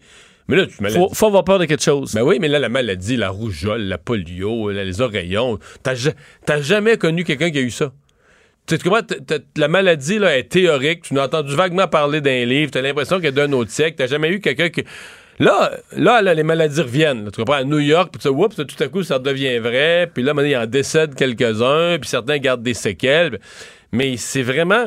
C'est fou, mais c'est un problème. là, quand les, les- gens n'ont plus peur. Parce qu'ils se souviennent plus de, de- On nous protège de quoi, déjà? là? De quoi on nous protège, ce vaccin-là? On le Ben, sait plus. regarde, l'un des bons exemples, là, la comparaison que l'étude donne en France. Euh, L'endroit où il y a eu dans- une augmentation, entre autres, de, euh, de, de certaines maladies qui étaient éradiquées là, de 462% euh, entre autres la rougeole. Euh, donc, entre 1000... qu'il y a eu une recrudescence de 462 de la rougeole en France. Ouais. Et en France, on ne croit pas au vaccin à un tiers de la population. Tandis qu'au Bangladesh, c'est presque tous les répondants là, ont confiance au vaccin. Donc c'est des cas là, mettons peut-être un 1 Non, parce que l'enjeu, c'est d'avoir accès au vaccin. Là, parce que probablement que c'est pas couvert par le système de santé. Faut, dire, Exactement. Donc euh, deux, euh, en fait, on dit Rwanda et Bangladesh, tout le monde a répondu que les vaccins c'était bon là. À part peut-être quelques exceptions, là, pour ceux qui peuvent pas dire 100% mais je veux dire un. Alors que l'explosion est en France, là, avec les Français, un tiers disent ben non, euh, c'est. euh, c'est- dangereux. Euh, D'ailleurs, au niveau des, euh, des, euh, des régions pauvres, on dit que dans les régions pauvres, là où on croit le plus au vaccin, c'est là qu'on a le plus, le plus de doutes sur les scientifiques. Mais ben, que ça- dans les. C'est logique, ça va ensemble. mais que dans les régions riches, on a. On Non, est non, mais tu dis dans les régions pauvres, on a des doutes sur les scientifiques, mais on a confiance au vaccin. Exact. Peut-être parce qu'on a l'impression qu'on se fait avoir ou, ou autre par des, des- des- des- des études. Alors que dans les, les zones riches, on ne croit pas, on croit moins au vaccin, mais on, on croit au- à, à la science. Alors, c'est à peu près là. Bon, la science des yeux piteux de Pitou, qu'est-ce que cette histoire? Ben, toi, est-ce que ton chien, des fois, te regarde avec des petits yeux ronds, là? Ben oui. Puis là, tu. S'il a fait, il a mâchouillé le divan, puis là, tu Ah, fais Ah, ben, tu sais, moi, OK, puis tu le flattes. Non, mais il fait des faces de même pour rien des fois, là. Est-ce que tu t'attendris? Ouais. Mais là, il, fait, il se fait, fait pitié là, parce qu'il y a eu une, il y a eu une, euh, une blessure à une oreille, là, tu sais, qu'il faut qu'il soit euh, traité. Puis là, il, il y a, un- il y a un abat-jour sur la tête. Oh non! Ouais, parce que Oh, tu sens, c'est s'il se gratte, se gratte, la plaie va revenir tout le temps, là. Ouais. En fait, c'était un gros bobo qu'ils ont dû enlever chez le vétérinaire, comme une, une verrue, un kiss quasiment là, dans le- sur l'oreille, tu sais. Ça a poussé tout seul. Ça, c'est plate avoir un compte de même. Ouais, euh, c'est ça. Puis là, ben, Ça. comme pitié, mais des fois, il vient devant nous. Oui. Là, il cille, il fait du bruit, tu sais. Puis, on, ben là, on interprète tout, mais on se dit, c'est comme s'il nous disait, ben là, enlève-moi ça, là. Innocent, tu fais Ouais, pas tu ça. ne vois pas que j'ai un pas grand truc autour, autour Fais pas semblant que tu le vois pas, là, que j'ai un grand truc qui m'empêche de bien, qui m'empêche de manger, de boire, que je m'accroche des portes, des escaliers, j'ai de la misère partout à circuler dans la maison. Tu, tu le vois, là, mais enlève-le. J'avoue que Qu'est-ce que tu comprends pas, là? J'avoue que tu peux pas y expliquer que c'est pour son bien. là. Non. Et Non, parce que lui, tu tu regardes en voulant dire, là, tu fais semblant de pas le voir, mon, mon, mon truc. Mon abat-jour. Ouais. C'est ton niaiseux, ouais. Tu dis, je, me gratte, j'aurais vraiment le goût de me gratter. Bon, euh, ce qu'on explique, c'est que euh, selon. euh, Fait une- les- ces yeux-là ont une scien- un fondement scientifique. Oui, en fait, études auprès des, des loups et des chiens dans les ce qui a trait au regard pour se rendre compte que, ben d'un, le chien, là, c'est à peu près, on remonte il y a 30 000 ans, un loup qui a décidé qu'avec un l'homme, finalement, il était il y a plus de chances de survie, il se faisait nourrir. il s'est allé de chasser puis de revenir bredouille. devenu domestiqué. Tranquillement, la- les deux espèces se sont, se sont éloignées pour devenir euh, vraiment la variété de chiens qu'on a aujourd'hui. Et au niveau des yeux, euh, ce qu'on explique, c'est que l- il y a vraiment une évolution et que les yeux des chiens se sont transformés au niveau musculaire dans le but de nous attendrir. Et que c'est vraiment un effet... Les loups ont sur- pas ça, là. les loups ont absolument pas ça. En fait, ils ont des muscles très forts au niveau des yeux, mais qui sont incapables de faire la, la- la- la même mimique. là. Donc, on, on a vraiment deux particularités complètes. Fait que le chien a appris à faire son petit mou mou mou mou. Parce que, il- ben, de un, on dit naturellement, je pense que l'homme a fait se reproduire les animaux qu'il trouvait plus cute. là. donc, ça c'est peut-être venu avec ces, ces yeux-là. Et en général, pour le chien, Non, ben, t'as moins de. Je veux dire, tu te- tout est mieux quand. Non, mais c'est le darwinisme, là. Je veux dire, si tu t'es mieux traité, puis tu manges mieux, puis tout va mieux quand tu fais ces yeux-là, ben tu fais de plus en plus ces yeux-là, puis le, le- Donc, sachez que vous vous faites manipuler carrément par l'évolution. là. Euh, alors, les yeux piteux ont été conçus dans le but de nous attendrir. C'est juste ça. Euh, et que d'ailleurs, naturellement, la sélection s'est faite pour que le regard devienne de plus en plus humain, là, pour qu'on reco- reconnaisse des émotions. Euh, alors, à travers quand même c'est une courte, au niveau de l'évolution, c'est court, là, 33 000 ans. là. Euh, ça montre à quel point la sélection, ça fait des miracles là-dessus. Alors, euh, d'ailleurs, les yeux versus les loups, là, les sourcils se lèvent beaucoup plus que pour les loups, par exemple. Alors, tu as vraiment une mimique là-dessus qui amène les yeux piteux et qui, vous, qui empêche, dans certains cas, d'avoir des conséquences si on mangeait les, les pantoufles. Qu'est-ce que c'est que cette histoire d'écureuil qui prend de la Bon. mette? Vous avez peut-être vu ça circuler sur les réseaux sociaux. Ça a circulé beaucoup aujourd'hui. Euh, les policiers de l'Alabama qui, dans certains cas, euh, pensaient peut-être avoir tout vu, là, mais ont arrêté un, un homme qui, euh, dans un appartement, euh, nourriss- en fait, donnait à son écureuil domestique. Euh, Ok, donc c'est pas un écureuil là, qui, qui venait euh, trotter sur son balcon, c'est son écureuil domestique. écureuil en cage à qui il donnait de la meth, de, de Y a-tu beaucoup de méthamphétamine. gens qui ont un écureuil en cage? Ben, personne. En fait, d'ailleurs, c'est interdit là-bas, détention d'animaux sauvages. Mais lui, c'est qu'il était, bon, visiblement, euh, quelqu'un à problème, là, je pense. là. Mais lui gardait un écureuil. Faut-tu que tu mettes un fil électrique de- dans ta cage, bord en bord, pour qu'il puisse marcher dessus? Non, je pense que ça doit être un peu comme un hamster, là. Le Ouais. même type d'installation. Toujours est-il. D'ailleurs, ça pue un écureuil, là. Des Ah écureuils, ouais. j'en ai déjà tenu euh, pour une chronique, là, puis ça pue liable, là, en tout cas. c'est- Euh, ce que je veux dire, c'est que lui donnait donc des méthamphétamines à son écureuil pour le garder super agressif, parce que selon lui, c'était son animal d'attaque. Donc, il était prêt toujours à attaquer quelqu'un qui, lui aurait voulu du mal. attaquer un voleur. Un voleur ou quelqu'un, un Bon. policier ou peu importe qui serait, se serait présenté chez lui. Alors, euh, ils ont saisi de la, de, de la drogue et des, des armes chez, euh, chez l'homme en question qui nourrissait son écureuil au, à la, au méthamphétamine dans le but qu'il soit bien enragé. Mais les policiers disent on, vu, on l'a libéré. Puis il n'a pas attaqué personne, il est parti à courir dans le bois. Alors finalement, ça marche pas de Bon. droguer son écureuil pour en faire un, un- un écureuil de garde là. Ouais, un écureuil de guerre. ou de guerre. Euh, bon, on pense qu'il y a des choses incontournables dans la vie. L'une de celles-là, et, et sur lesquelles on n'a aucune emprise. L'une de celles-là, c'est le temps. Oui, mais euh, pas partout. Parce que euh, une île en Norvège, île qui se retrouve au, bon, euh, au nord du cercle polaire, là, en fait, de- du, du Donc, cercle très, très au nord. Dans- Très- à, ce- à cette date-ci, là, 19 juin, il fait clair 24 heures sur 24. Il fait soleil tout le temps. En fait, le soleil va se coucher le 26 juillet prochain. Donc, il fait clair? Tout le temps, Il fait, 24 heures il fait 24. clair que du début mai jusqu'au 26 juillet. du Ah. 15 mai au 26 juillet. à peu près. 18, 18 mai au 26, 69 jours de clarté complète. là. Alors, le, so- le, le soleil Le va soleil baisse, là? baisse, mais va friser l'horizon, disons, puis remonter par la suite. Alors, il se couche jamais vraiment. Euh, il et fait euh, jamais noir. là-bas, il y a une pétition en cours pour éliminer, pendant cette période-là de 69 jours, le temps. Le temps. Alors qu'il n'y ait, plus de- qu'il y ait plus de temps. Mais le, le temps. Qu'on ne soit pas sur un Il est cycle. bête, le temps, là. il- Ben, qu'on ne soit pas sur un cycle de 24 heures parce que, avec, mettons, des ouvertures du bureau de poste de 8 heures le matin à 5 heures le soir et tout ça, qu'on soit dans une notion ouverte du temps. Parce qu'eux disent là-bas, après quelques jours, là, où il fait soleil 24 heures sur 24, on dit à 2 heures du matin, là, il y a des jeunes qui jouent au soccer dans la rue. là. On dit il y a des jeunes qui jouent au soccer. Il y a des ados qui sont en train de se baigner à piscine à 4 heures du matin. Il y a des, euh, y a des gens qui sont en train de peindre, peindre, peindre leur maison à 11 heures le soir. La vie devient naturellement sur 24 heures. Le monde vont, vont dormir, mais 4 heures, ils se relèvent. Faut peut-être euh, des bons rideaux, là, puis des bons stars, puis. euh, Euh, oui, en même temps, dire, les gens, c'est une petite population de 300 personnes là, sur l'île. C'est sûr Euh, que c'est peut-être plus facile d'organiser des heures souples que dans, dans une ville comme New York, mettons. Là, Là, s'il n'y a plus d'heures d'ouverture du bureau de poste, t'es, t'es mêlé. Ben, c'est pour ça au début, parce qu'entre autres, ils veulent défaire l'heure de, des écoles. Donc, pour pas qu'il y ait. Mais il faut que tu fixes. Mais n'importe quelle affaire, il faut qu'à un moment donné, les gens sachent euh, quand est-ce qu'on y va, quand est-ce qu'on y va pas. Je suis un peu d'accord, parce que ça. Sauf que ça peut être euh, de 10 h le soir à 1 h du matin. C'est un peu ce qu'ils veulent dire. Il n'y a pas besoin d'avoir un cadre comme les gens qui, qui ont une nuit puis une, journée. Hmm. Pourquoi tu fais pas, euh, toi, le- le- les vidanges passent à minuit le soir, là? Ça, ça dérange pas. euh, Fait clair. Il fait clair. Si la journée, ce serait toujours la journée. Alors, euh, tu peux faire les activités que tu veux à toute heure du jour et de la nuit. Euh, c'est un peu ce que eux demandent. Euh, Non, mais c'est parce que t'invites des gens à souper, là, mais à 9 h le matin. Tu moment donné, c'est que la journée est comme structurée par un ensemble d'événements, pas juste le soleil. Là. Oui, sauf que eux disent, à un moment donné, nous, c'est qu'on on regarde ça dans notre paradigme, là, mais ultimement, après quelques temps, tu tombes, si tout le monde est sur une espèce de journée infinie, toi-même, tu te lèves à quelle heure tu te lèves? Ah, oh, ben, à 4 heures l'après-midi. Parfait. Ben, on va se voir à 2 heures demain. Euh, tu sais, il n'y a plus de. Tout le monde s'arrange comme ils veulent. Alors, ça roule à la- comme euh, à Vegas. Mais c'est lui qui, qui est comme l'initiateur de ça. C'est comme un, c'est une espèce de scientifique. J'ai vu son. Ouais, il s'appelle euh, Kjell Hove Hevding.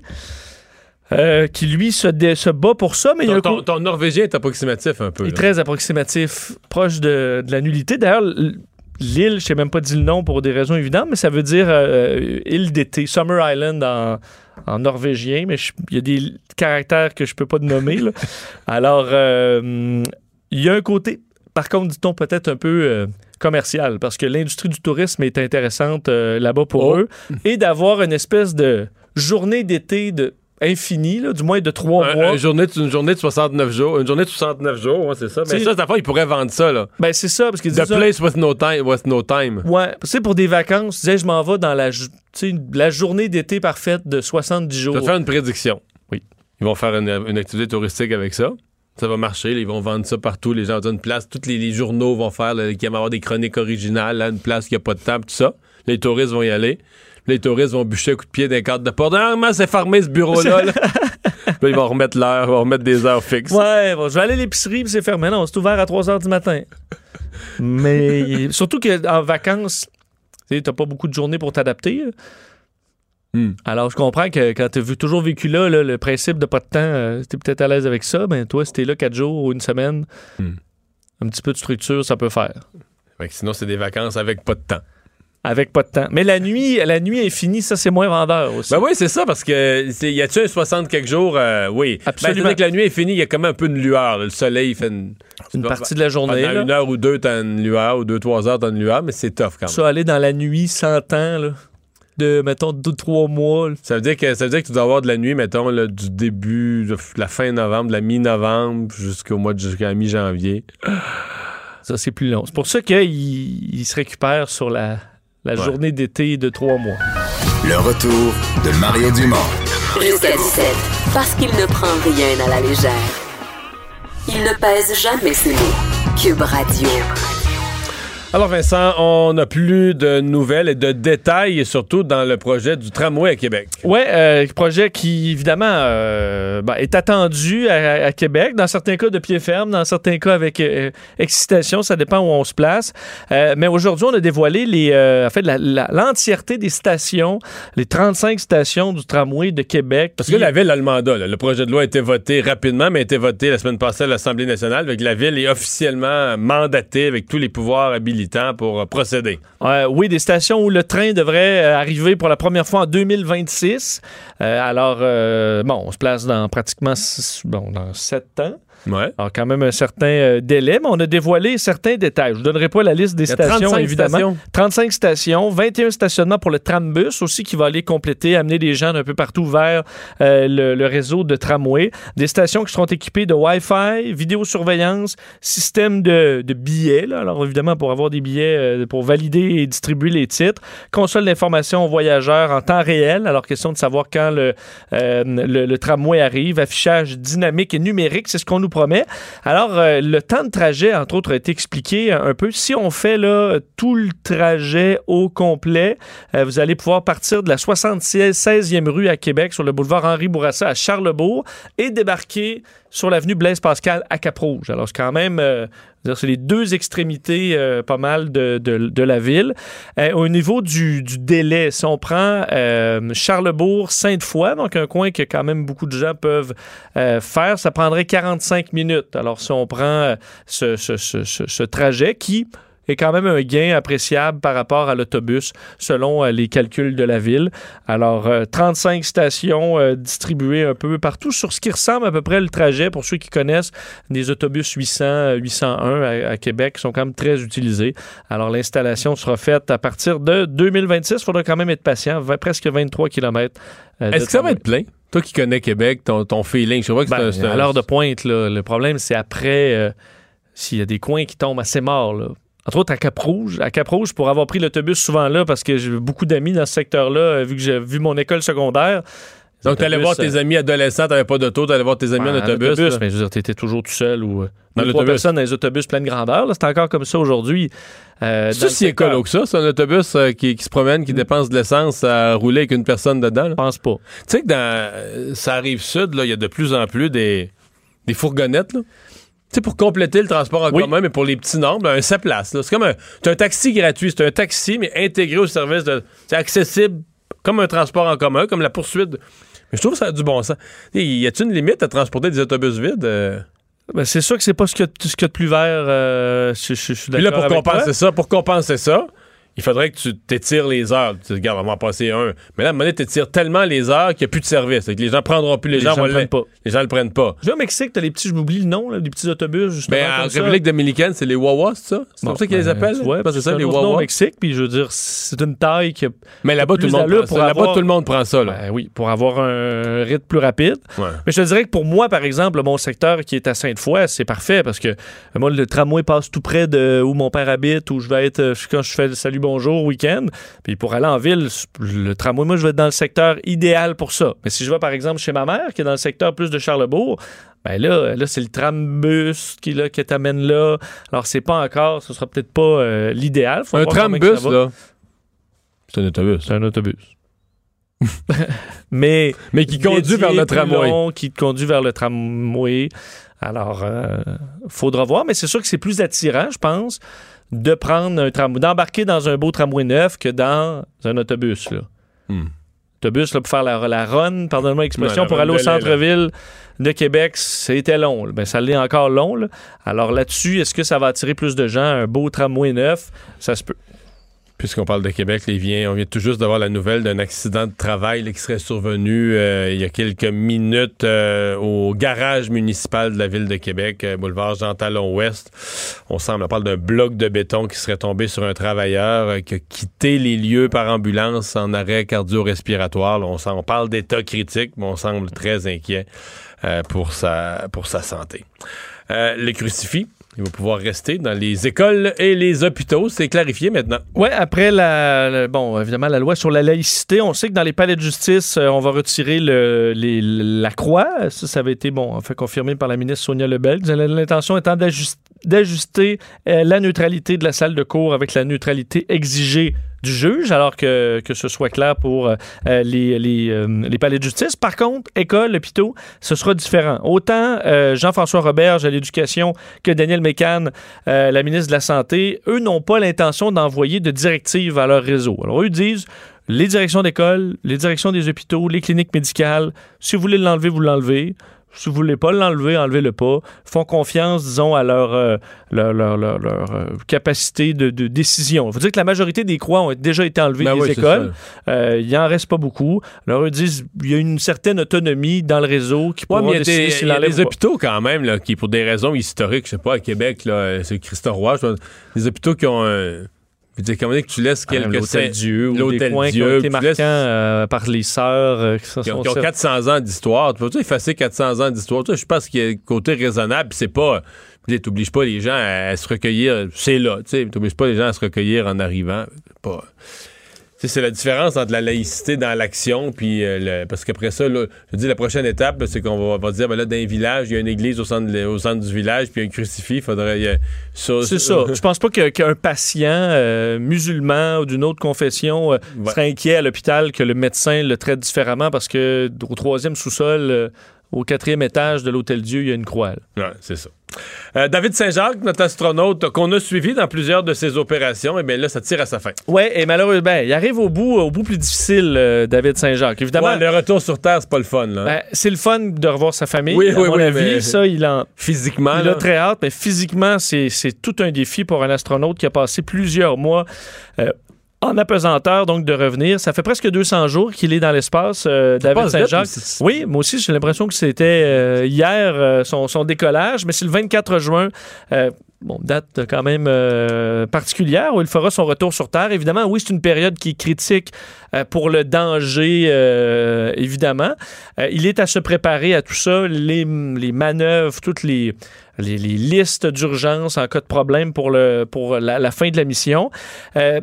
Il, il a été questionné aujourd'hui sur ce, ce retour prévu dans quelques jours à peine. Ce qu'il a le plus hâte, il a dit ben, prendre ma femme Véronique et mes enfants dans mes bras, ça c'est clair. Mais il y a aussi quelques trucs qui, tu sais, je pense qu'il y a juste un astronaute pour pouvoir euh, vraiment désirer de ça, là, tu sais, ou d'y penser. Il dit hâte de sentir le vent sur son visage. c'est niaiseux, mais tu sais, t'es dans une capsule là, depuis euh, Il n'y 200 a aucun jours. vent, jamais. Il n'y a pas de vent. Euh, il dit revoir le, le- le feu, tu sais, la lueur du feu au coucher du soleil. Euh, sûr que des couchers du soleil, il en a vu des milliers, là, parce que ça euh, veut dire, Oui, c'est quoi, c'est tourner. 8 par jour? C'est plusieurs par jour, effectivement. Mais il dit la beauté. Il ramène quand même sur Terre sa vision de la beauté impressionnante, de la grâce de la planète Terre vue du ciel. Mais là, comme je vous disais, le défi, c'est vraiment physique au retour. Il dit la gravité, ce sera pas son ami. Euh, nausée, perte d'équilibre, devra réapprendre à marcher.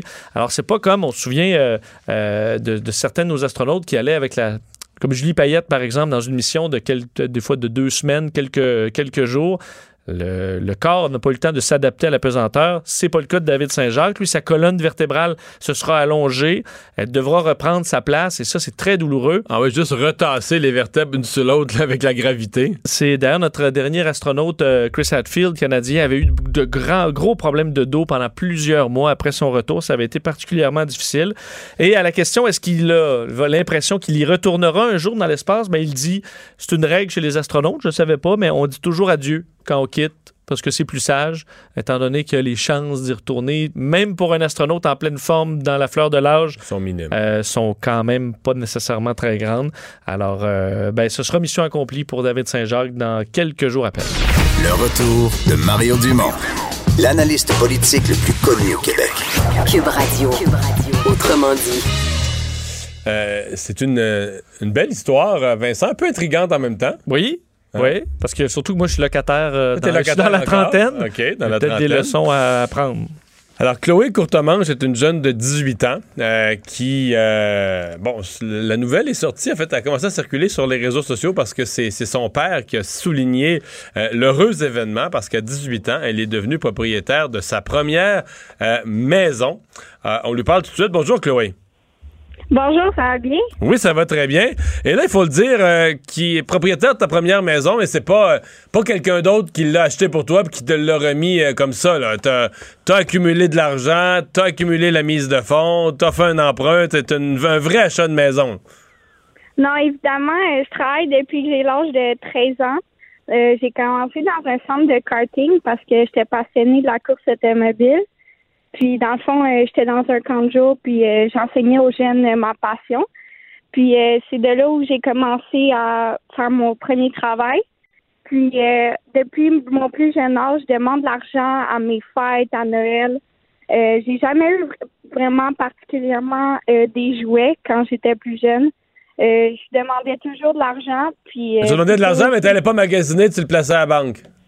Non, non, c'est ça. Je, je passais directement dans mon régime d'épargne études euh, pour euh, plus tard parce que c'est un, un- un bon investissement pour euh, tes études puis pour d'autres investissements quand tu es aux études supérieures. Donc, vu que j'ai commencé mon cégep il y, a, il a pas longtemps, cette année, ben j'ai pu retirer de l'argent de ce compte-là. Mhm. Et donc, euh, donc, au fil des années, tu as accumulé des sommes suffisantes pour euh, pas juste pouvoir euh, penser à faire une petite vacance dans le sud, mais pouvoir penser à avoir ta, ta propre propriété. Ben évidemment, comme je disais, j'ai eu j'ai eu mon premier travail à 13 ans, mais depuis ce temps-là, je travaille dans j'ai travaillé dans un dans un camp de jour, j'ai travaillé dans l'entretien paysager, puis j'ai fait plusieurs emplois comme ça. Puis ça m'a Tu as travaillé, t'as travaillé l'été seulement ou toute l'année scolaire, tu travailles quand même un peu?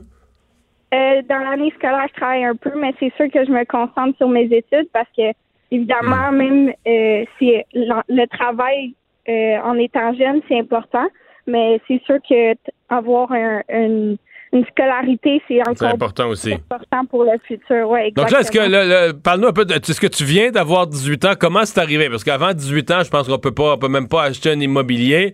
Euh, tu as eu 18 ans. Est-ce que tu avais ça en tête? Est-ce que c'est une idée qui, qui, qui t'est venue? Est-ce que c'est des discussions avec ton père? Comment, comment t'en es devenu à avoir tes 18 ans, puis après ça, euh, passer à l'étape suivante d'acheter, là? Bon, évidemment, euh, mon père il est dans euh, le développement immobilier. Donc, euh, il, est- là-dedans en temps plein. Puis, je suis, je suis aussi euh, dans cet univers-là depuis que je suis très jeune. Donc, euh, même moi, l'immobilier, ça me passionne. Puis, euh, mon père m'a toujours influencé à économiser, à garder mon argent pour plus tard.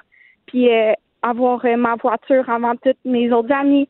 Puis, j'ai fait beaucoup de sacrifices, justement, pour pouvoir me rendre là. Par exemple, quand j'étais plus jeune, mes amis faisaient la fête. Ben moi, j'avais travaillé, donc euh, je pouvais pas en profiter autant qu'eux. Mais maintenant, ça m'a permis d'avoir ma maison puis pouvoir plus en profiter. Puis euh, c'est ça. Euh, T'as pas l'impression d'avoir manqué quelque chose quand même? Parce que là, je veux dire, euh, ça repassera pas ta jeunesse, là, les, les, les parties que t'as ratées, là, tu les reverras plus? Mais non, c'est pas grave parce qu'il y a toujours le futur. Puis euh, je peux en profiter maintenant. Puis c'est, je pense que c'est à 18 ans que tu peux avoir le plus de plaisir. Donc euh, je pense que c'est dans ces moments-là que j'ai eu la- le parfait moment pour avoir ma, ma propre maison.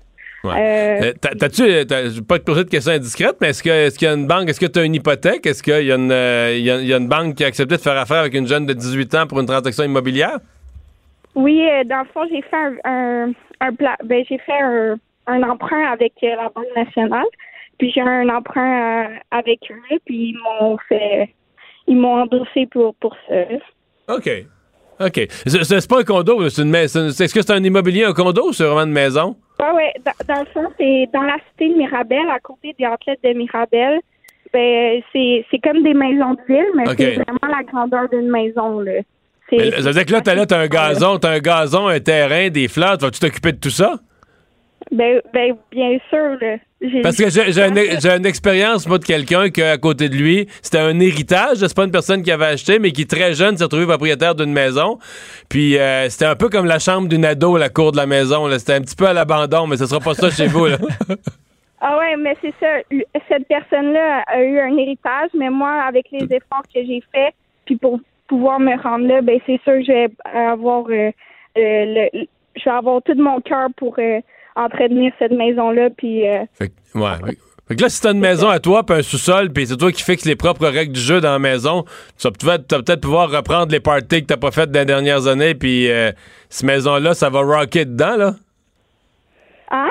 Euh, ben, je pense pas. Je pense que je, je- suis capable de me contrôler, puis je suis assez mature pour euh, euh, faire euh, des trucs euh, qui est raisonnable. Responsable.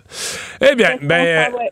OK. Mais là, est-ce que ton plan, parce que tu disais que tu es, dans l'immobilier, est-ce que ton plan, c'est de dire, j'ai une première maison, je fais mes paiements dessus, mais qu'elle va prendre de la valeur, puis euh, grossir, grossir, grossir, là, euh, être, rester actif dans l'immobilier, parce que souvent, les gens qui aiment l'immobilier comme ça, ils restent pas longtemps dans la même maison. là. au bout de 3-4 ans, ils grossissent, ils achètent d'autres choses. Est-ce que c'est ça ton plan?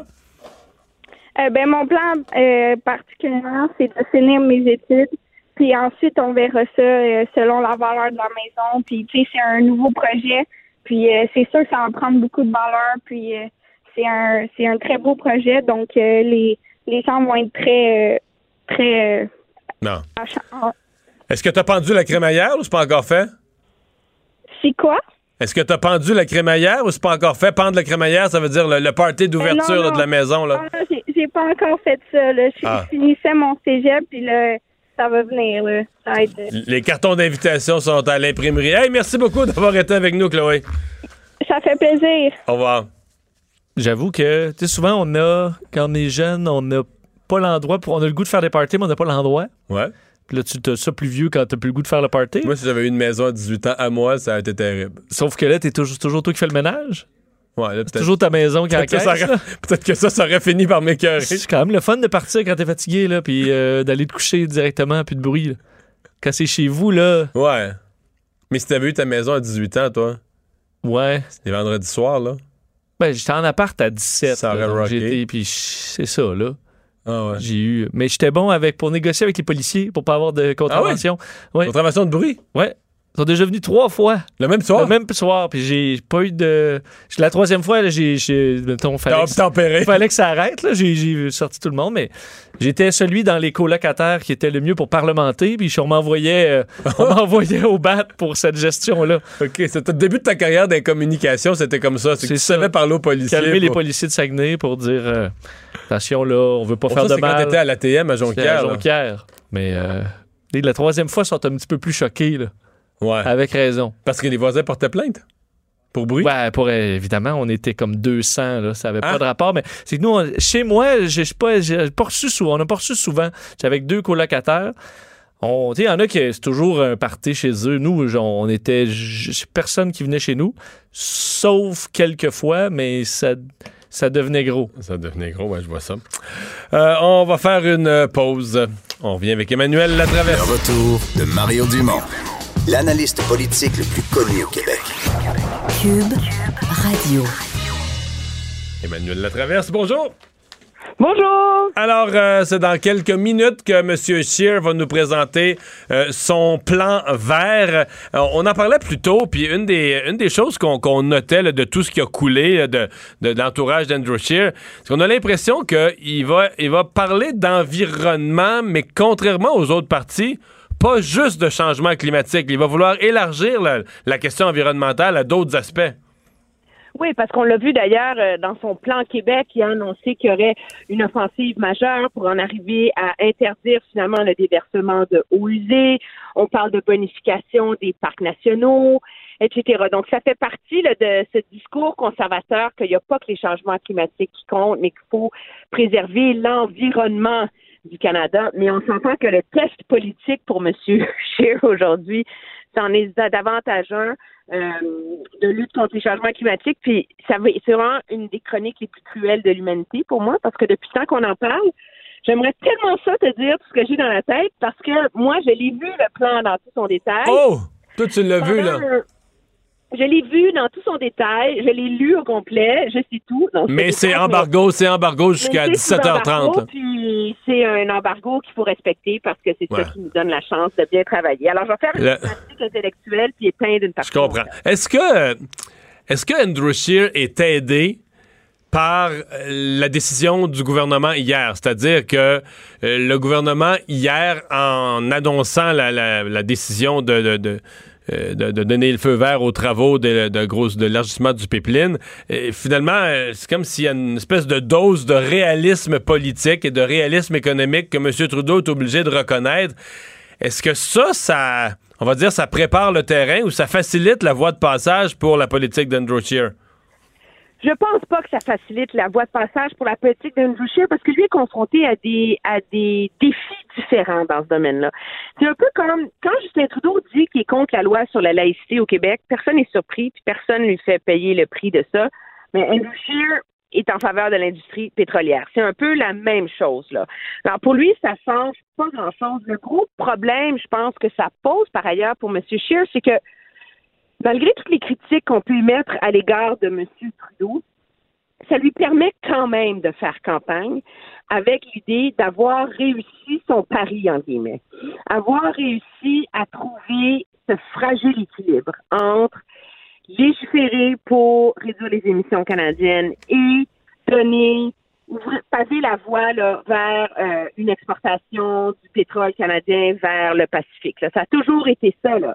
Et là, on- hier, en plus, il a bonifié son affaire hein, en disant, mais tous les profits, on va les remettre dans les énergies vertes. Alors, je pense que ça facilite beaucoup euh, le- le- l'argument de, me, de M. Scheer. Euh, c'est sûr que ça lui... euh, oui, parce que lui, vraiment, c'est un test de crédibilité Ouais. sur le côté vert, pas sur le côté économique qui a passé. Là. Ouais, ouais. Euh, on, donc, on attend ça au- aujourd'hui. Est-ce qu'on sait, euh, Monsieur Scheer présente ça euh, officiellement à Gatineau, présente ça au Québec.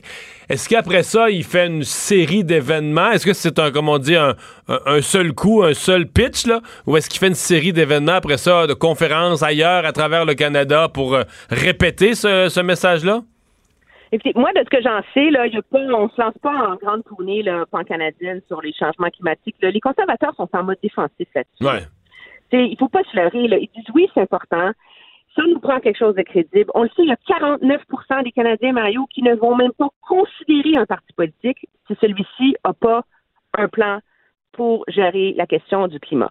Donc, c'est un passage obligé, mais les conservateurs sont conscients qu'ils vont jamais marquer des points là-dessus, qu'ils vont se faire casser du sucre sur le dos pendant 48 heures dans toute la presse euh, plus à gauche, plus environnementaliste, etc., parce que ça sera jugé pas suffisant. On peut déjà le prédire. Ouais. Pourquoi? Parce qu'ils ont renoncé, on en parlait déjà, au mécanisme qui est jugé le plus efficace, qui est un prix sur la pollution.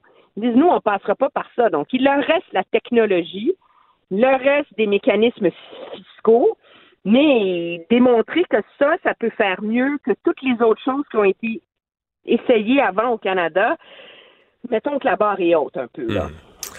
Eh bien, ben, on va surveiller ça tout à l'heure. Euh, en, en attendant, M. Trudeau, donc, qui lui euh, va partir au cours euh, des, des prochaines heures, direction Washington. Oui, direction Washington et ça commence ce soir là, avec une, une réception très exclusive sur invitation à l'ambassade euh, canadienne à Washington où on attend entre autres le secrétaire au commerce, le secrétaire euh, au trésor, euh, des sénateurs influents, des gens d'affaires. Donc une grande séance là, de, de de networking et on s'entend une grande séance de lobby avant tout. hein. La priorité de M. Trudeau, c'est de réussir à convaincre le Congrès américain d'adopter le nouvel accord de libre-échange avant les élections. Là. Et donc, la seule fenêtre qui reste, c'est la séance d'été du Congrès au mois d'août. Alors, M. Trudeau va travailler là-dessus très certainement ce soir dans cette réception à l'ambassade. Demain, il rencontre M. Trump tête à tête pendant une heure. Ils ont un lunch ensemble. Puis, il rencontre la dame de fer américaine, hein, Nancy Pelosi. Ouais. Tout passe par elle. Si elle refuse d'aller de l'avant, il n'y en aura pas de ratification de l'ALENA. Mais est-ce qu'on peut penser est-ce qu'on peut penser que le courant, quand même, naturellement, passe un peu plus entre M. Trudeau, Mme Pelosi, qu'entre M. Trudeau et le président Trump? Ben, il faut se rappeler que la dernière fois que M. Trudeau a rencontré M. Trump dans un tête-à-tête, ça s'est euh, soldé par 48 heures euh, d'insultes par Twitter. Hein? Ouais. c'est aussi ça l'an dernier. C'est sûr que le Congrès passe plus naturellement. Là, c'est des progressistes. Euh, ils sont euh, ils sont quand même large famille politique. Et le courant commence à être facile parce qu'on sent que du côté euh, du côté du Congrès américain, du côté des démocrates, on commence à se réchauffer là, avec euh, l'idée du nouvel ALENA. Vous savez, M. Trump a beau être très vindicatif, euh, ça ne veut pas dire que tout le monde dans son administration est comme lui. Là. Et le secrétaire au commerce, il veut ratifier cet accord-là, il veut que ça fonctionne, donc lui est capable d'avoir des négociations, des tractations avec le Congrès pour lui faire avancer le dossier, peu importe les crises de nerfs que fait M. Trump sur la place publique. C'est un peu ça qu'on voit. Mais c'est pas fini tant que c'est pas fini, donc il faut réussir à, à, à sceller le si vous passez l'expression, avec euh, avec euh, la présidente du Congrès, Madame euh, Donc, on c'est sûr qu'on va avoir des, nouvelles de tout ça. Le demain après-midi, M. Trudeau devrait avoir un point de presse en fin d'après-midi. Bon. Et il y, a- y a cet enjeu-là dans la rencontre avec M. Trump et dans l'ensemble de ses rencontres aux États-Unis, il y a cet enjeu-là, donc l'adoption, la ratification de la nouvelle entente de libre-échange. Il y avait un autre enjeu qui avait euh, été un petit peu dans l'actualité il y a quelques jours où on disait M. Trudeau va sans doute parler de ça avec le président Trump, c'est demander l'aide des Américains euh, dans la relation avec la Chine, dans la libération des Canadiens qui sont emprisonnés en Chine. Euh, est-ce que est-ce que ça va vraiment être le cas? Est-ce que M. Trudeau va aborder... Je suis quasiment mal à l'aise. Je trouve que c'est une position un peu pathétique pour M. Trudeau de dire, euh, tu sais, d'arriver devant Donald Trump, puis je le dis en, en des mots simples, mais de dire, ben là, moi, là, les Chinois, ils me retournent plus mes appels. Donald, tu peux-tu leur parler? Il me semble que pour le Canada, ça fait pique, ça n'a pas de bon sens. Ben, ça fait pique ou de dire, euh, écoute, mes citoyens sont en prison, moi, je suis dans un mauvais cas parce que moi, je t'ai fait une faveur, fait que s'il te plaît, tu vas, tu vas retourner l'ascenseur pour faire ta part du deal? On peut voir ça des, des deux façons. C'est surtout de cette façon-là, je pense que le Canada passe ce message. On l'avait déjà passé auprès de Mike Pence lors de sa visite il y a quelques semaines à Ottawa.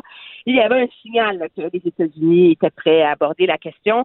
L'enjeu, c'est que M. Trudeau va pas rencontrer le président Xi Jinping euh, à la fin de la semaine prochaine lors du sommet du G20. là. Mais il l'a demandé. Il, il aurait, il aurait souhaité le rencontrer, là. on a, on a évalué la possibilité de le rencontrer, puis finalement, on l'a pas fait. Pourquoi? Parce qu'on savait que ça aurait pas lieu, puis tu veux pas demander, puis te faire dire non. C'est à Ouais. peu près ça, là, tu sais, les bases diplomatiques. Ah ouais. Mais, euh, et donc, c'est sûr, c'est, dans l'entourage de M. Trudeau, on reconnaît que l'enjeu va être soulevé avec le président euh, Trump. Et c'est essentiellement de dire, à la recherche d'un compromis avec les Chinois, vous pouvez pas nous lâcher, là. Mhm. Nous, on est dans ce mauvais pas à cause de vous, à cause de cette guerre commerciale-là. Il faut que les citoyens canadiens soient presque traités comme s'ils étaient des Américains dans ces tractations-là. Là. Euh, parce que c'est la seule façon d'aider à, à résoudre l'enjeu. De toute façon, les autorités chinoises ont dit qu'ils ne feraient rien tant que la, la dirigeante de Huawei, Meng Wanzhou, euh, ses procédures d'extradition seront en cours, puis ça, ça va durer plus d'un an. Là. Alors, la seule voie de passage, c'est les États-Unis. Puis à un moment donné, c'est quand même la responsabilité du gouvernement canadien de protéger ses propres citoyens. Puis si ça veut dire euh, ravaler sa gomme un petit peu, là, puis demander de l'aide, je pense que c'est la chose. On va euh, le faire, ouais. Euh, ouais, c'est la chose raisonnable et responsable à faire. Là. Tu tu fais pas de la petite politique quand c'est la vie des gens qui en dépend. Non, là, je comprends. Euh, C'était un peu euh, l'héritage. euh, ouais, euh, nouvelle de dernière heure là, sur euh, TVA Nouvelle nous dit le Mexique vient de ratifier le nouveau traité de libre-échange, lui. Euh, Est-ce Ouais. qu'on peut penser que ça a été un peu télégraphié, là, que dans le fond, le Mexique fait ça comme un peu pour euh, mettre la table pour la rencontre Canada-États-Unis de demain? Euh, oui, puis parce que il y a deux stratégies. Soit tu ratifies avant pour mettre de la pression et pas rouvrir l'entente, ou tu dis je ne me pas ce processus-là deux fois. Le Canada a opté pour l'option contraire, de dire on va attendre que le on va bouger à la même vitesse que les Américains. Et c'est ce qui fait dire à plusieurs que la Chambre des communes et le Parlement risquent d'être appelés là, cet été à Ottawa. Tout le monde va faire ses grands adieux demain, là, mais les chansons que euh, la Chambre et le Sénat soient rappelés pour Ouais. l'accord quelque part pendant l'été. Là. Oui, effectivement. Euh, le- bon, c'était un peu l'héritage politique de Rona Ambrose, euh, députée de députée conservatrice de l'Alberta, qui avait été la chef par intérim avant qu'Andrew Scheer soit élu au, au Congrès au leadership. Et euh, c'était donc une, loi pour former les juges en matière d'agression sexuelle. Cette loi-là avait été, avec l'impulsion de Rona Ambrose, cette loi-là avait été adoptée. Et là, euh, par, la, par la Chambre des communes, mais là, euh, au Sénat, il y a un problème, et curieusement, Rona Ambrose est une conservatrice, c'est le bébé d'une conservatrice, mais ce sont des, conserva des, sénateurs conservateurs qui font, qui font obstruction. Oui, sais, Mario, tu sais à quel point j'essaie d'être une analyse politique tempérée, modérée. Mais ça, celle-là, ça rentre dans ma colonne de l'indignation. Ah oui, ben c'est bien, on veut entendre ça aussi. Je trouve que c'est tellement rare en politique qu'on réussit à avoir unanimité autour d'un enjeu. Mme Ambrose a réussi à porter ce projet de loi-là. Il est arrivé au Sénat, il y a eu des amendements pour qu'il soit plus responsable, plus raisonnable, plus applicable. Tout le monde était d'accord, ça allait bien. Puis on voit la difficulté de faire des accommodements et des aménagements dans le système judiciaire pour les victimes d'agressions sexuelles. Regardez, au Québec, là, la ministre Sonia Lebel travaille avec tous les partis. Tu sais, on se prend la tête, on cherche des solutions. Et, Là- et cette solution-là de, de Rona Ambrose, c'était loin d'être fou, là, de dire que c'est un, c'est un domaine tellement particulier que les juges devraient avoir une préparation particulière à la matière. Ben, les juges devraient avoir une. Et, et, et il faut pas négliger l'importance de ça. Il y a beaucoup d'études qui ont été publiées qui démontrent que une, un très grand nombre de juges ne connaissent pas bien la jurisprudence là-dessus. Parce que tous les cas d'agression sexuelle dépendent des règles en contre-interrogatoire, de quel type de preuves on peut apporter, quand est-ce que le juge devrait s'objecter, accepter, etc. C'est très, très litigieux, c'est très difficile.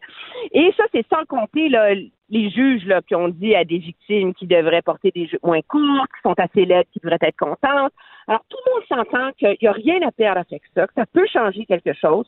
Et la seule raison pour laquelle les sénateurs conservateurs vont pas le faire, c'est parce que pour y arriver à ce projet de loi-là, il faudrait voter sur le projet de loi sur la Déclaration des Nations Unies sur les peuples autochtones. Puis les conservateurs veulent pas voter sur ce projet de loi-là parce qu'ils savent qu'il va passer. Ils sont contre. Et donc, malgré la volonté de la Chambre des communes élue de faire adopter les deux projets de loi, sont deux projets de loi aussi symboliques mais forts pour les femmes, pour les autochtones, les conservateurs, eux, ont décidé de jeter le bébé avec l'eau du, avec l'eau du bain. Tant pis, les victimes d'agressions sexuelles, on bouge pas. Merci beaucoup euh, d'avoir été là. Ça me fait plaisir. Au revoir. Au revoir. Au revoir, Emmanuel. Euh, ouais. Euh, on a parlé tout à l'heure de M. Trudeau qui s'en allait rencontrer le président Trump. Là, il faut dire, Vincent, que le président Trump, euh, ça, ça, ça marche son affaire, lui. là. Oui, il a eu un bon début de campagne parce qu'hier, il a lancé ça en grande pompe en Floride. Et Un- un alors. des, je pense qu'il le qualifie comme un des plus beaux lancements de campagne qu'on a vu dans l'histoire. Oui, oui, oui. C'est sûr qu'il est souvent bon dans les superlatifs, mais c'est vrai que c'était bon. Il y a toujours de l'enthousiasme, disons, dans euh, ceux qui se présentent dans ce genre d'événement-là pour Donald Trump. Mais c'est que si je vous ramène lors du début de campagne, lors de l'annonce euh, de, des- de- des démocrates, on se vantait, entre autres chez Joe Biden, d'avoir amassé 6 300 000 en 24 heures. Donc, euh, il déclenche son, euh, sa, campagne, annonce qu'il s'en va président. Le, le, lendemain, 24 heures plus tard, il a 6,3 millions d'accumulés. C'était, le, bon, vu comme étant tout un lancement. Beto O'Rourke le suivait avec 6,1 millions. Puis encore là, c'était comme hey, 6 millions en 24 heures, c'est extraordinaire. Mais Donald Trump, en 24 heures, 25 millions de dollars. Alors, euh, c'est carrément quatre fois plus que les chiffres impressionnants des démocrates. Alors, c'est sûr que dans le cas de Trump, il est, euh, il est pas mal seul. Là. Euh, alors, il a le chemin libre euh, et il y a des gens assez motivés qui, le, qui l'appuient. Alors, pratiquement 25 millions de dollars américains en 24 heures, alors que c'est beaucoup moins euh, ailleurs. La présidente du Parti républicain, Ronna McDaniel, c'est elle qui a donné les chiffres sur Twitter en disant que c'était la preuve de l'enthousiasme pour ce président à travers le pays et que c'était sans égal et ne ressemble à rien de ce que nous avons déjà vu. Hmm. Bon. Alors, je pense qu'il y aura une campagne euh, où il ne manquera pas d'argent, euh, Donald Trump. Non, mais il y avait déjà euh, c'est des chiffres. J'essaie de me souvenir, c'est en janvier. Les... Bon, je pense c'est ça. Je pense au début de l'année, quand on avait les chiffres. Il y avait déjà un gros trésor. J'ai plus les chiffres en tête, mais il y avait déjà un trésor de guerre là, oui, okay. sans précédent. Là, ça fait deux ans d'avance. Quand à la fin de l'année 2018, là, quand, au 1er janvier 2019, il y avait juste comme la première moitié de son mandat passé, puis il avait déjà commencé à accumuler un trésor de guerre sans précédent. Ben, Est-ce que tu me dis que l'argent fait une différence dans une campagne? Ça peut. Mais, ça mais peut. En, même, en, même, temps, je te dirais, à un certain point de rupture, non, parce qu'aux États-Unis, les deux camps mettent tellement d'argent. À un moment donné, je pense qu'il y a plus. Ça. Mais mettre, je sais pas, 200 millions ou 250 millions, à un moment donné, c'est c'est la même publicité, là, tu vas la rejouer encore plus souvent. Est-ce qu'il y a vraiment là, ça va être Est-ce que la publicité est bonne? Euh, L'idée? C'est ça. Parce que si tu avais un parti vraiment pauvre là, qui n'a pas de publicité, il n'y a aucune chance de gagner. Mais il y a un point où. Puis il y a un point aussi où quand tu en as trop d'argent, tu le gaspilles. Là.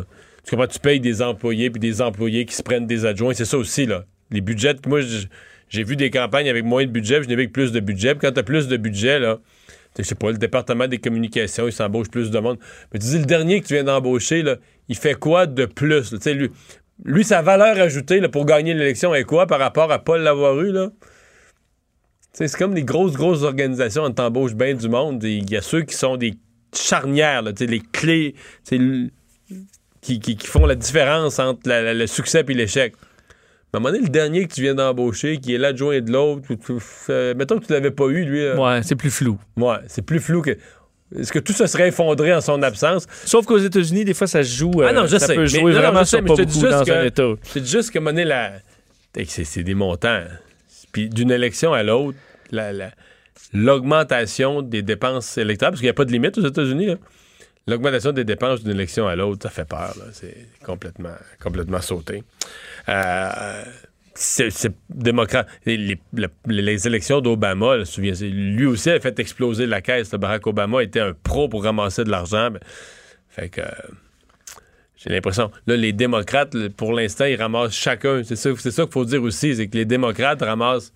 Ah oui, ça dilue. Ils sont, 20, ils sont 20 à ramasser de l'argent. parce que si tu, tu, tu, prends les millions de tout le monde, ça donne à peu près ça, là, 25 millions. C'est ça mais ils sont 20 à se le partager. Alors que Donald Trump est seul de son. Le retour de Mario Dumont, le seul ancien politicien qui ne vous sortira jamais de cassette. Mario Dumont et Vincent Dessureau. Jusqu'à 17. Cube Radio.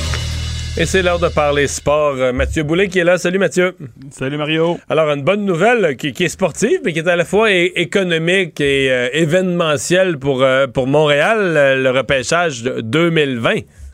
Oui, tout à fait. La Ligue de hockey a attribué la ligne, le, le repêchage à Montréal, aux Canadiens, en fait. Euh, pour 2020. Euh, ça va être une première depuis 2009 pour le Canadien, euh, qu'à à cette époque-là, on se souviendra toujours de, du choix du Canadien, qui avait été un choix très populaire avec Louis Leblanc. Euh, mais on se souvient qui, aussi qui a joué que, combien de matchs avec le Canadien finalement là? Euh, Très peu. Il y en a joué quelques-uns. Il était habillé une couple de fois. Oui, tout à fait. Tout à fait. Mais je crois, je crois que Louis, euh, il a été vraiment. Euh, le Canadien a fait une erreur de développement avec lui. Ils ont, ils ont tenté Euh, vraiment d'accélérer son, son développement. Non, non, non, vraiment pas. mais c'est l'histoire de, de, de bien des choses, là, des, des choix de première ronde, puis qu'on a bien de l'espoir, puis finalement ils sont habillés quelquefois. Puis là, je sais pas. Ça me semble qu'il y a un problème de développement. qu'on- Peut-être Ouais. peut-être c'est comme ça dans toutes les équipes, ça nous paraît pire à Montréal, là, mais on a toute une série. Hein. Ben, je pourrais, euh, je pourrais nommer, euh, je peux, je peux pas te nommer euh, de, de tous les joueurs sous, sous la, sous, qui ont, qui ont, qui ont échoué dans leur tentative de jouer dans l'initiale de hockey, mais il y en a à Montréal, mais il y en a à Toronto, il y en a à- en Arizona, il y en a partout. Sauf qu'à Montréal, on, on revient avec ça constamment parce que les joueurs jouent pas avec le Canadien. Euh, pourtant, Marc Bergevin, c'est parce que aussi, c'est que Marc Bergevin en fait un un- en a fait un acte de foi depuis qu'il est en poste, qu'il il, veut repêcher ses joueurs, il échangera pas ses choix de repêchage, il veut pas prendre ses espoirs pour aller chercher les joueurs établis. Euh, c'est la philosophie de Marc Bergevin. Euh, Louis Leblanc, euh, c'est un cas parmi tant d'autres parce que Louis, euh, je crois qu'on en a fait un gros plat parce que c'était un Québécois qui voulait jouer à Montréal, mais là-dedans, dans le développement, je crois qu'il y a eu aussi le Canadien a erré parce qu'ils ont essayé de, de, de le développer à vitesse grand V pour qu'il puisse jouer à Montréal. Euh, ça a été une erreur parce que ce gars-là euh, est très brillant, mais je pense que les années qu'il aurait pu jouer à Harvard auraient fait peut-être lui d'un meilleur joueur de hockey, une, une personne plus mature aussi quand, il- quand il serait arrivé dans le zoo à Montréal. Mhm. On a vérifié ses 50 matchs. Il y a quand même une saison où il a joué la moitié des matchs. Là. Ah, c'est pas pire. Ouais, quar- pas pire. 42 en 2011, après ça 0 en 2012, puis 8 en 2013, puis ça s'est arrêté là. Ouais. Oui, tout à fait. Puis là, euh, à l'heure actuelle, là, euh, mes- messieurs, c'est qu'il est, à, il est à Harvard, puis il, est en- il est, il est rendu entraîneur avec l'équipe de Harvard, puis il continue d'étudier pour finir son bac qu'il avait pas fini à À l'époque. l'époque, ah ouais. C'est ça. Là, euh, sur euh, le, le repêchage, là, tu sais, Oui. sur Twitter, dans les affaires qui, qui trendent, là, tu sais, qui sont les plus populaires, les sujets les plus populaires, Oui. il y a le repêchage. Bon, normal, ça s'en vient à Montréal, c'est un événement. Mais c'est- tu sais quoi, le nom qui apparaît juste après? Alexis dénommé. Alexis Lafrenière. Lafrenière. Parce qu'en parlant de repêchage, euh, tout le monde parle d'Alexis Lafrenière. Oui, tout à fait. L'attaquant du, de la 5 de Rimouski, c'est un très bel espoir. Euh, moi, je le suis depuis qu'il est Bantam 2A euh, à- sur la rive nord. C'est un joueur extraordinaire. Euh, J'ai hâte de voir comment il va composer avec la pression au cours de la prochaine année. Mais, mais en fait, ce que j'ai réalisé, c'est que lui ne peut pas être. Il est trop jeune. Il peut pas être repêché là, dans, dans deux semaines. Là. Non, exactement. Ben, en fait, en fin de semaine, euh, dans les prochains jours. Ah oui, c'est en Euh, fin de semaine, c'est ça. C'est ça, exactement. Mais euh, Alexis Lafrenière, euh, c'est un joueur que, que, les, que les équipes vont s'arracher, ils, vont- se l'arracher l'année prochaine. Là, les gens, ils disaient, je vois passer sur Twitter également, euh, faut perdre pour aller ramasser Lafrenière, puis ainsi de suite. Tu sais, déjà, les gens, ils veulent déjà perdre ça, ça pour aller peut-être- ça va peut-être- se faire tout seul. Oui, tout à fait. tout à fait. Moi, je pense que les, les gens, les gens sont un petit peu trop, euh, sont, je pense que les gens, ils, ils sous-estiment un peu le Canadien de dire qu'ils vont perdre finir pour finir 30e ou même 31e selon avec Seattle. Mais est-ce que Lafrenière, est-ce qu'on s'illusionne? Est-ce que ça pourrait être un choix, vraiment, un premier choix au repêchage? Oui, oui, oui, tout Ah à oui, fait, tout à pourrait, fait. ouais. Oui, oui, oui, les, déjà les, les repêchages simulés pour l'année prochaine le voient déjà premier. Mais dans une saison, Donc, pas Mario, juste un choix de première ronde, là, le Non, premier non, choix au repêchage. Wow, OK. Exactement. Fait que, imaginez-vous, admettons, qu'il connaît une, moins, une très bonne saison, puis que là, le repêchage est à Montréal, puis Alexis, euh, peu importe il est repêché où, euh, en Arizona ou n'importe quoi, qui est nommé le premier à Montréal, ça serait tout un événement pour lui et sa famille, ça serait incroyable. là. Ouais. Ouais, et c'est susceptible d'arriver, là. Ben oui, oui, oui. Moi, j'ai, moi, je le vois vraiment premier pour l'année prochaine. Mais le problème, c'est que des fois, euh, entre maintenant puis dans un an, des fois, le jeune a une blessure. Ah ouais. Des fois, il y a des problèmes hors glace. Tout peut arriver dans une saison. Fait que on, va- le verra l'année prochaine, là, mais pour le moment, moi, je le vois comme le favori pour l'année prochaine. Hey, c'est tout un débat euh, de la Ligue junior majeure. On n'a plus beaucoup de temps, là, mais est-ce que, Oui. les, est-ce que les, les athlètes étudiants sont des travailleurs ou pas? Ben moi, euh, si tu vas sur la sur la notion de, de payer euh, un, un, un- quelqu'un qui fait un travail puis il est rétribué, exemple la ligne junior du Québec où ce que les gars sont payés 60 pièces par semaine, ben ils sont payés. Euh, S'ils n'étaient pas payés comme la NCAA, ben peut-être que je, je dirais ah ben là euh, on parle plus d'un étudiant athlète. Mais là, présentement, il y a le débat, il fait, il fait rage parce que là, ah ben les gars sont payés, mais ils sont étudiants athlètes en même temps. Fait qu'il n'y a pas vraiment de, de, de, de- comment je pourrais dire, de cadre vraiment précis dans ce dossier-là.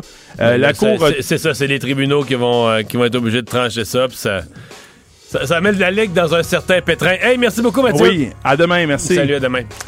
Et Vincent, ben oui, on va surveiller. euh, euh, le voyage de M. Trudeau. Oui, ça se peut qu'on ait beaucoup de choses à dire là-dessus. On verra comment ça vire, mais Justin Trudeau part pour Washington. Euh, il va rencontrer demain euh, le président des États-Unis, Donald Trump. Hey, on voudrait être petit oiseau. hein. Eh, oui. Qu'on- Ah, ouais, qu'on voudrait ben, ils ont des sujets qui vont peut-être les rapprocher. Le sujet de la Chine. Non, mais juste, même pas les sujets, l'atmosphère, comment ils se parlent, qu'est-ce que- le feeling, là, me semble C'est vrai. Bizarre. Mais des fois, on en sait un peu plus lorsque Trudeau revient au pays. Puis là, Ouais. que Donald Trump va se lâcher lousse sur les réseaux sociaux. Est-ce que ça va bien se passer? On va voir demain. Cube Radio.